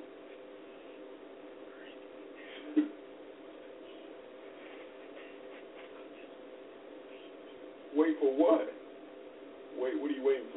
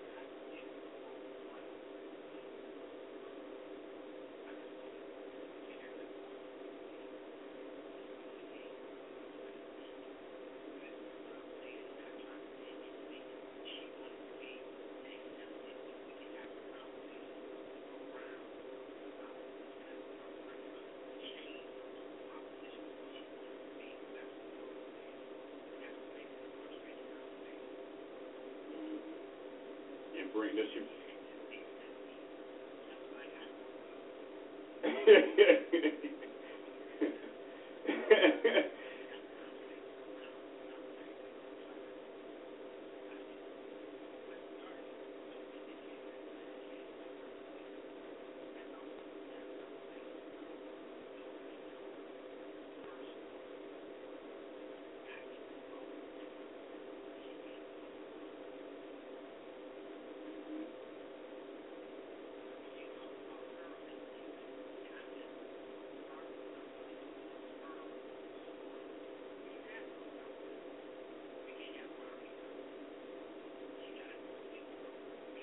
Mhm. Does she bring up old stuff? Does she bring up old stuff too?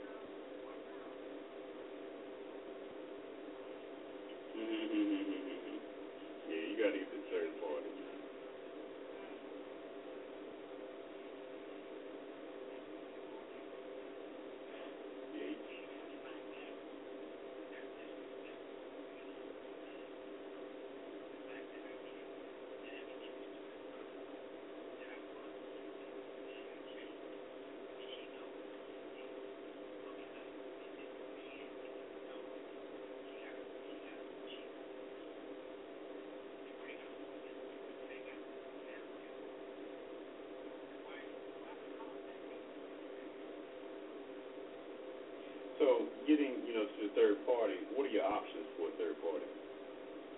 Low cost, low cost to fit. I was just saying low cost and to fit, you know, inside your busy schedules. And you may um, look at potentially, you know, I know you got kids and everything, but you ain't really got to go face to face these days. They have technology, you know, phones. You can do it over the phone. You know, you don't have to. I mean, it would be nice to sit in somebody's office, but unfortunately, schedules and kids and careers just don't make that conducive. So, but you do need to have the conversation with, you know, you and her and one or two other people, depending on who you go with. So,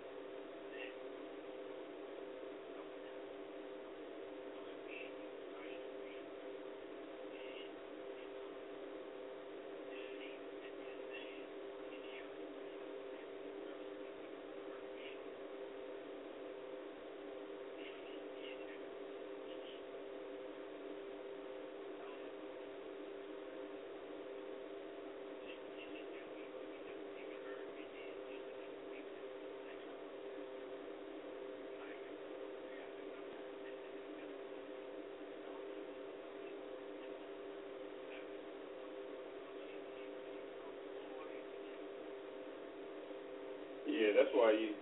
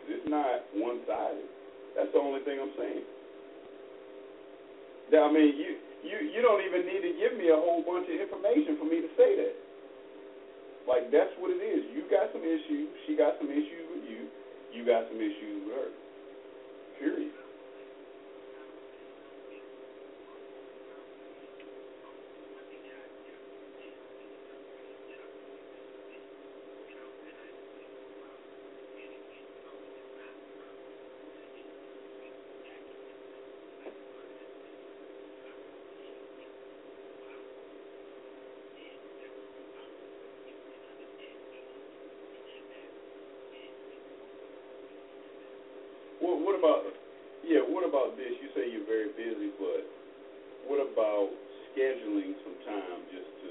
I mean, literally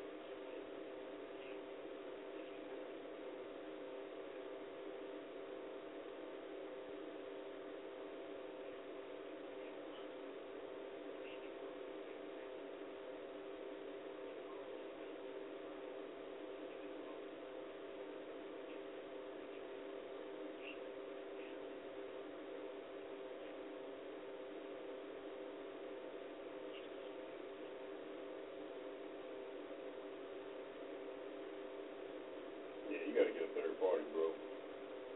And it's you know two 2015 um, is approaching fast. I just looked up. I ain't done a bit of Christmas shopping, and Christmas is next Thursday. Um, yeah, yeah, exactly. It's terrible. It's terrible. That's why we need to shut the show down for two weeks. I mean, it's just too much.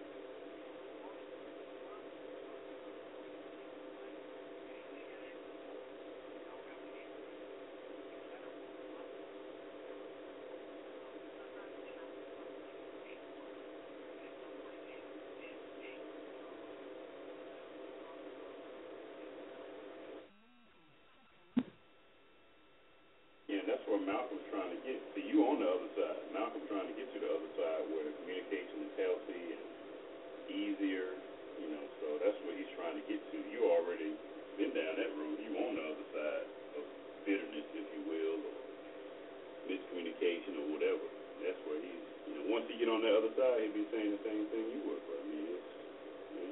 through it. And like I said, man, you just got to get help, man, because you can't. Yeah, that's it.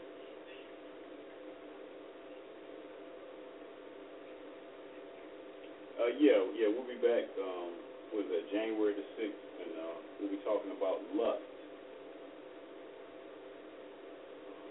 Yeah, yeah. I didn't want to write it, but I just getting just been getting all this stuff it's being written for me. So, but lust, yeah. All right, fellas, y'all have a Merry Christmas, Happy New Year. God bless y'all. Appreciate y'all later on.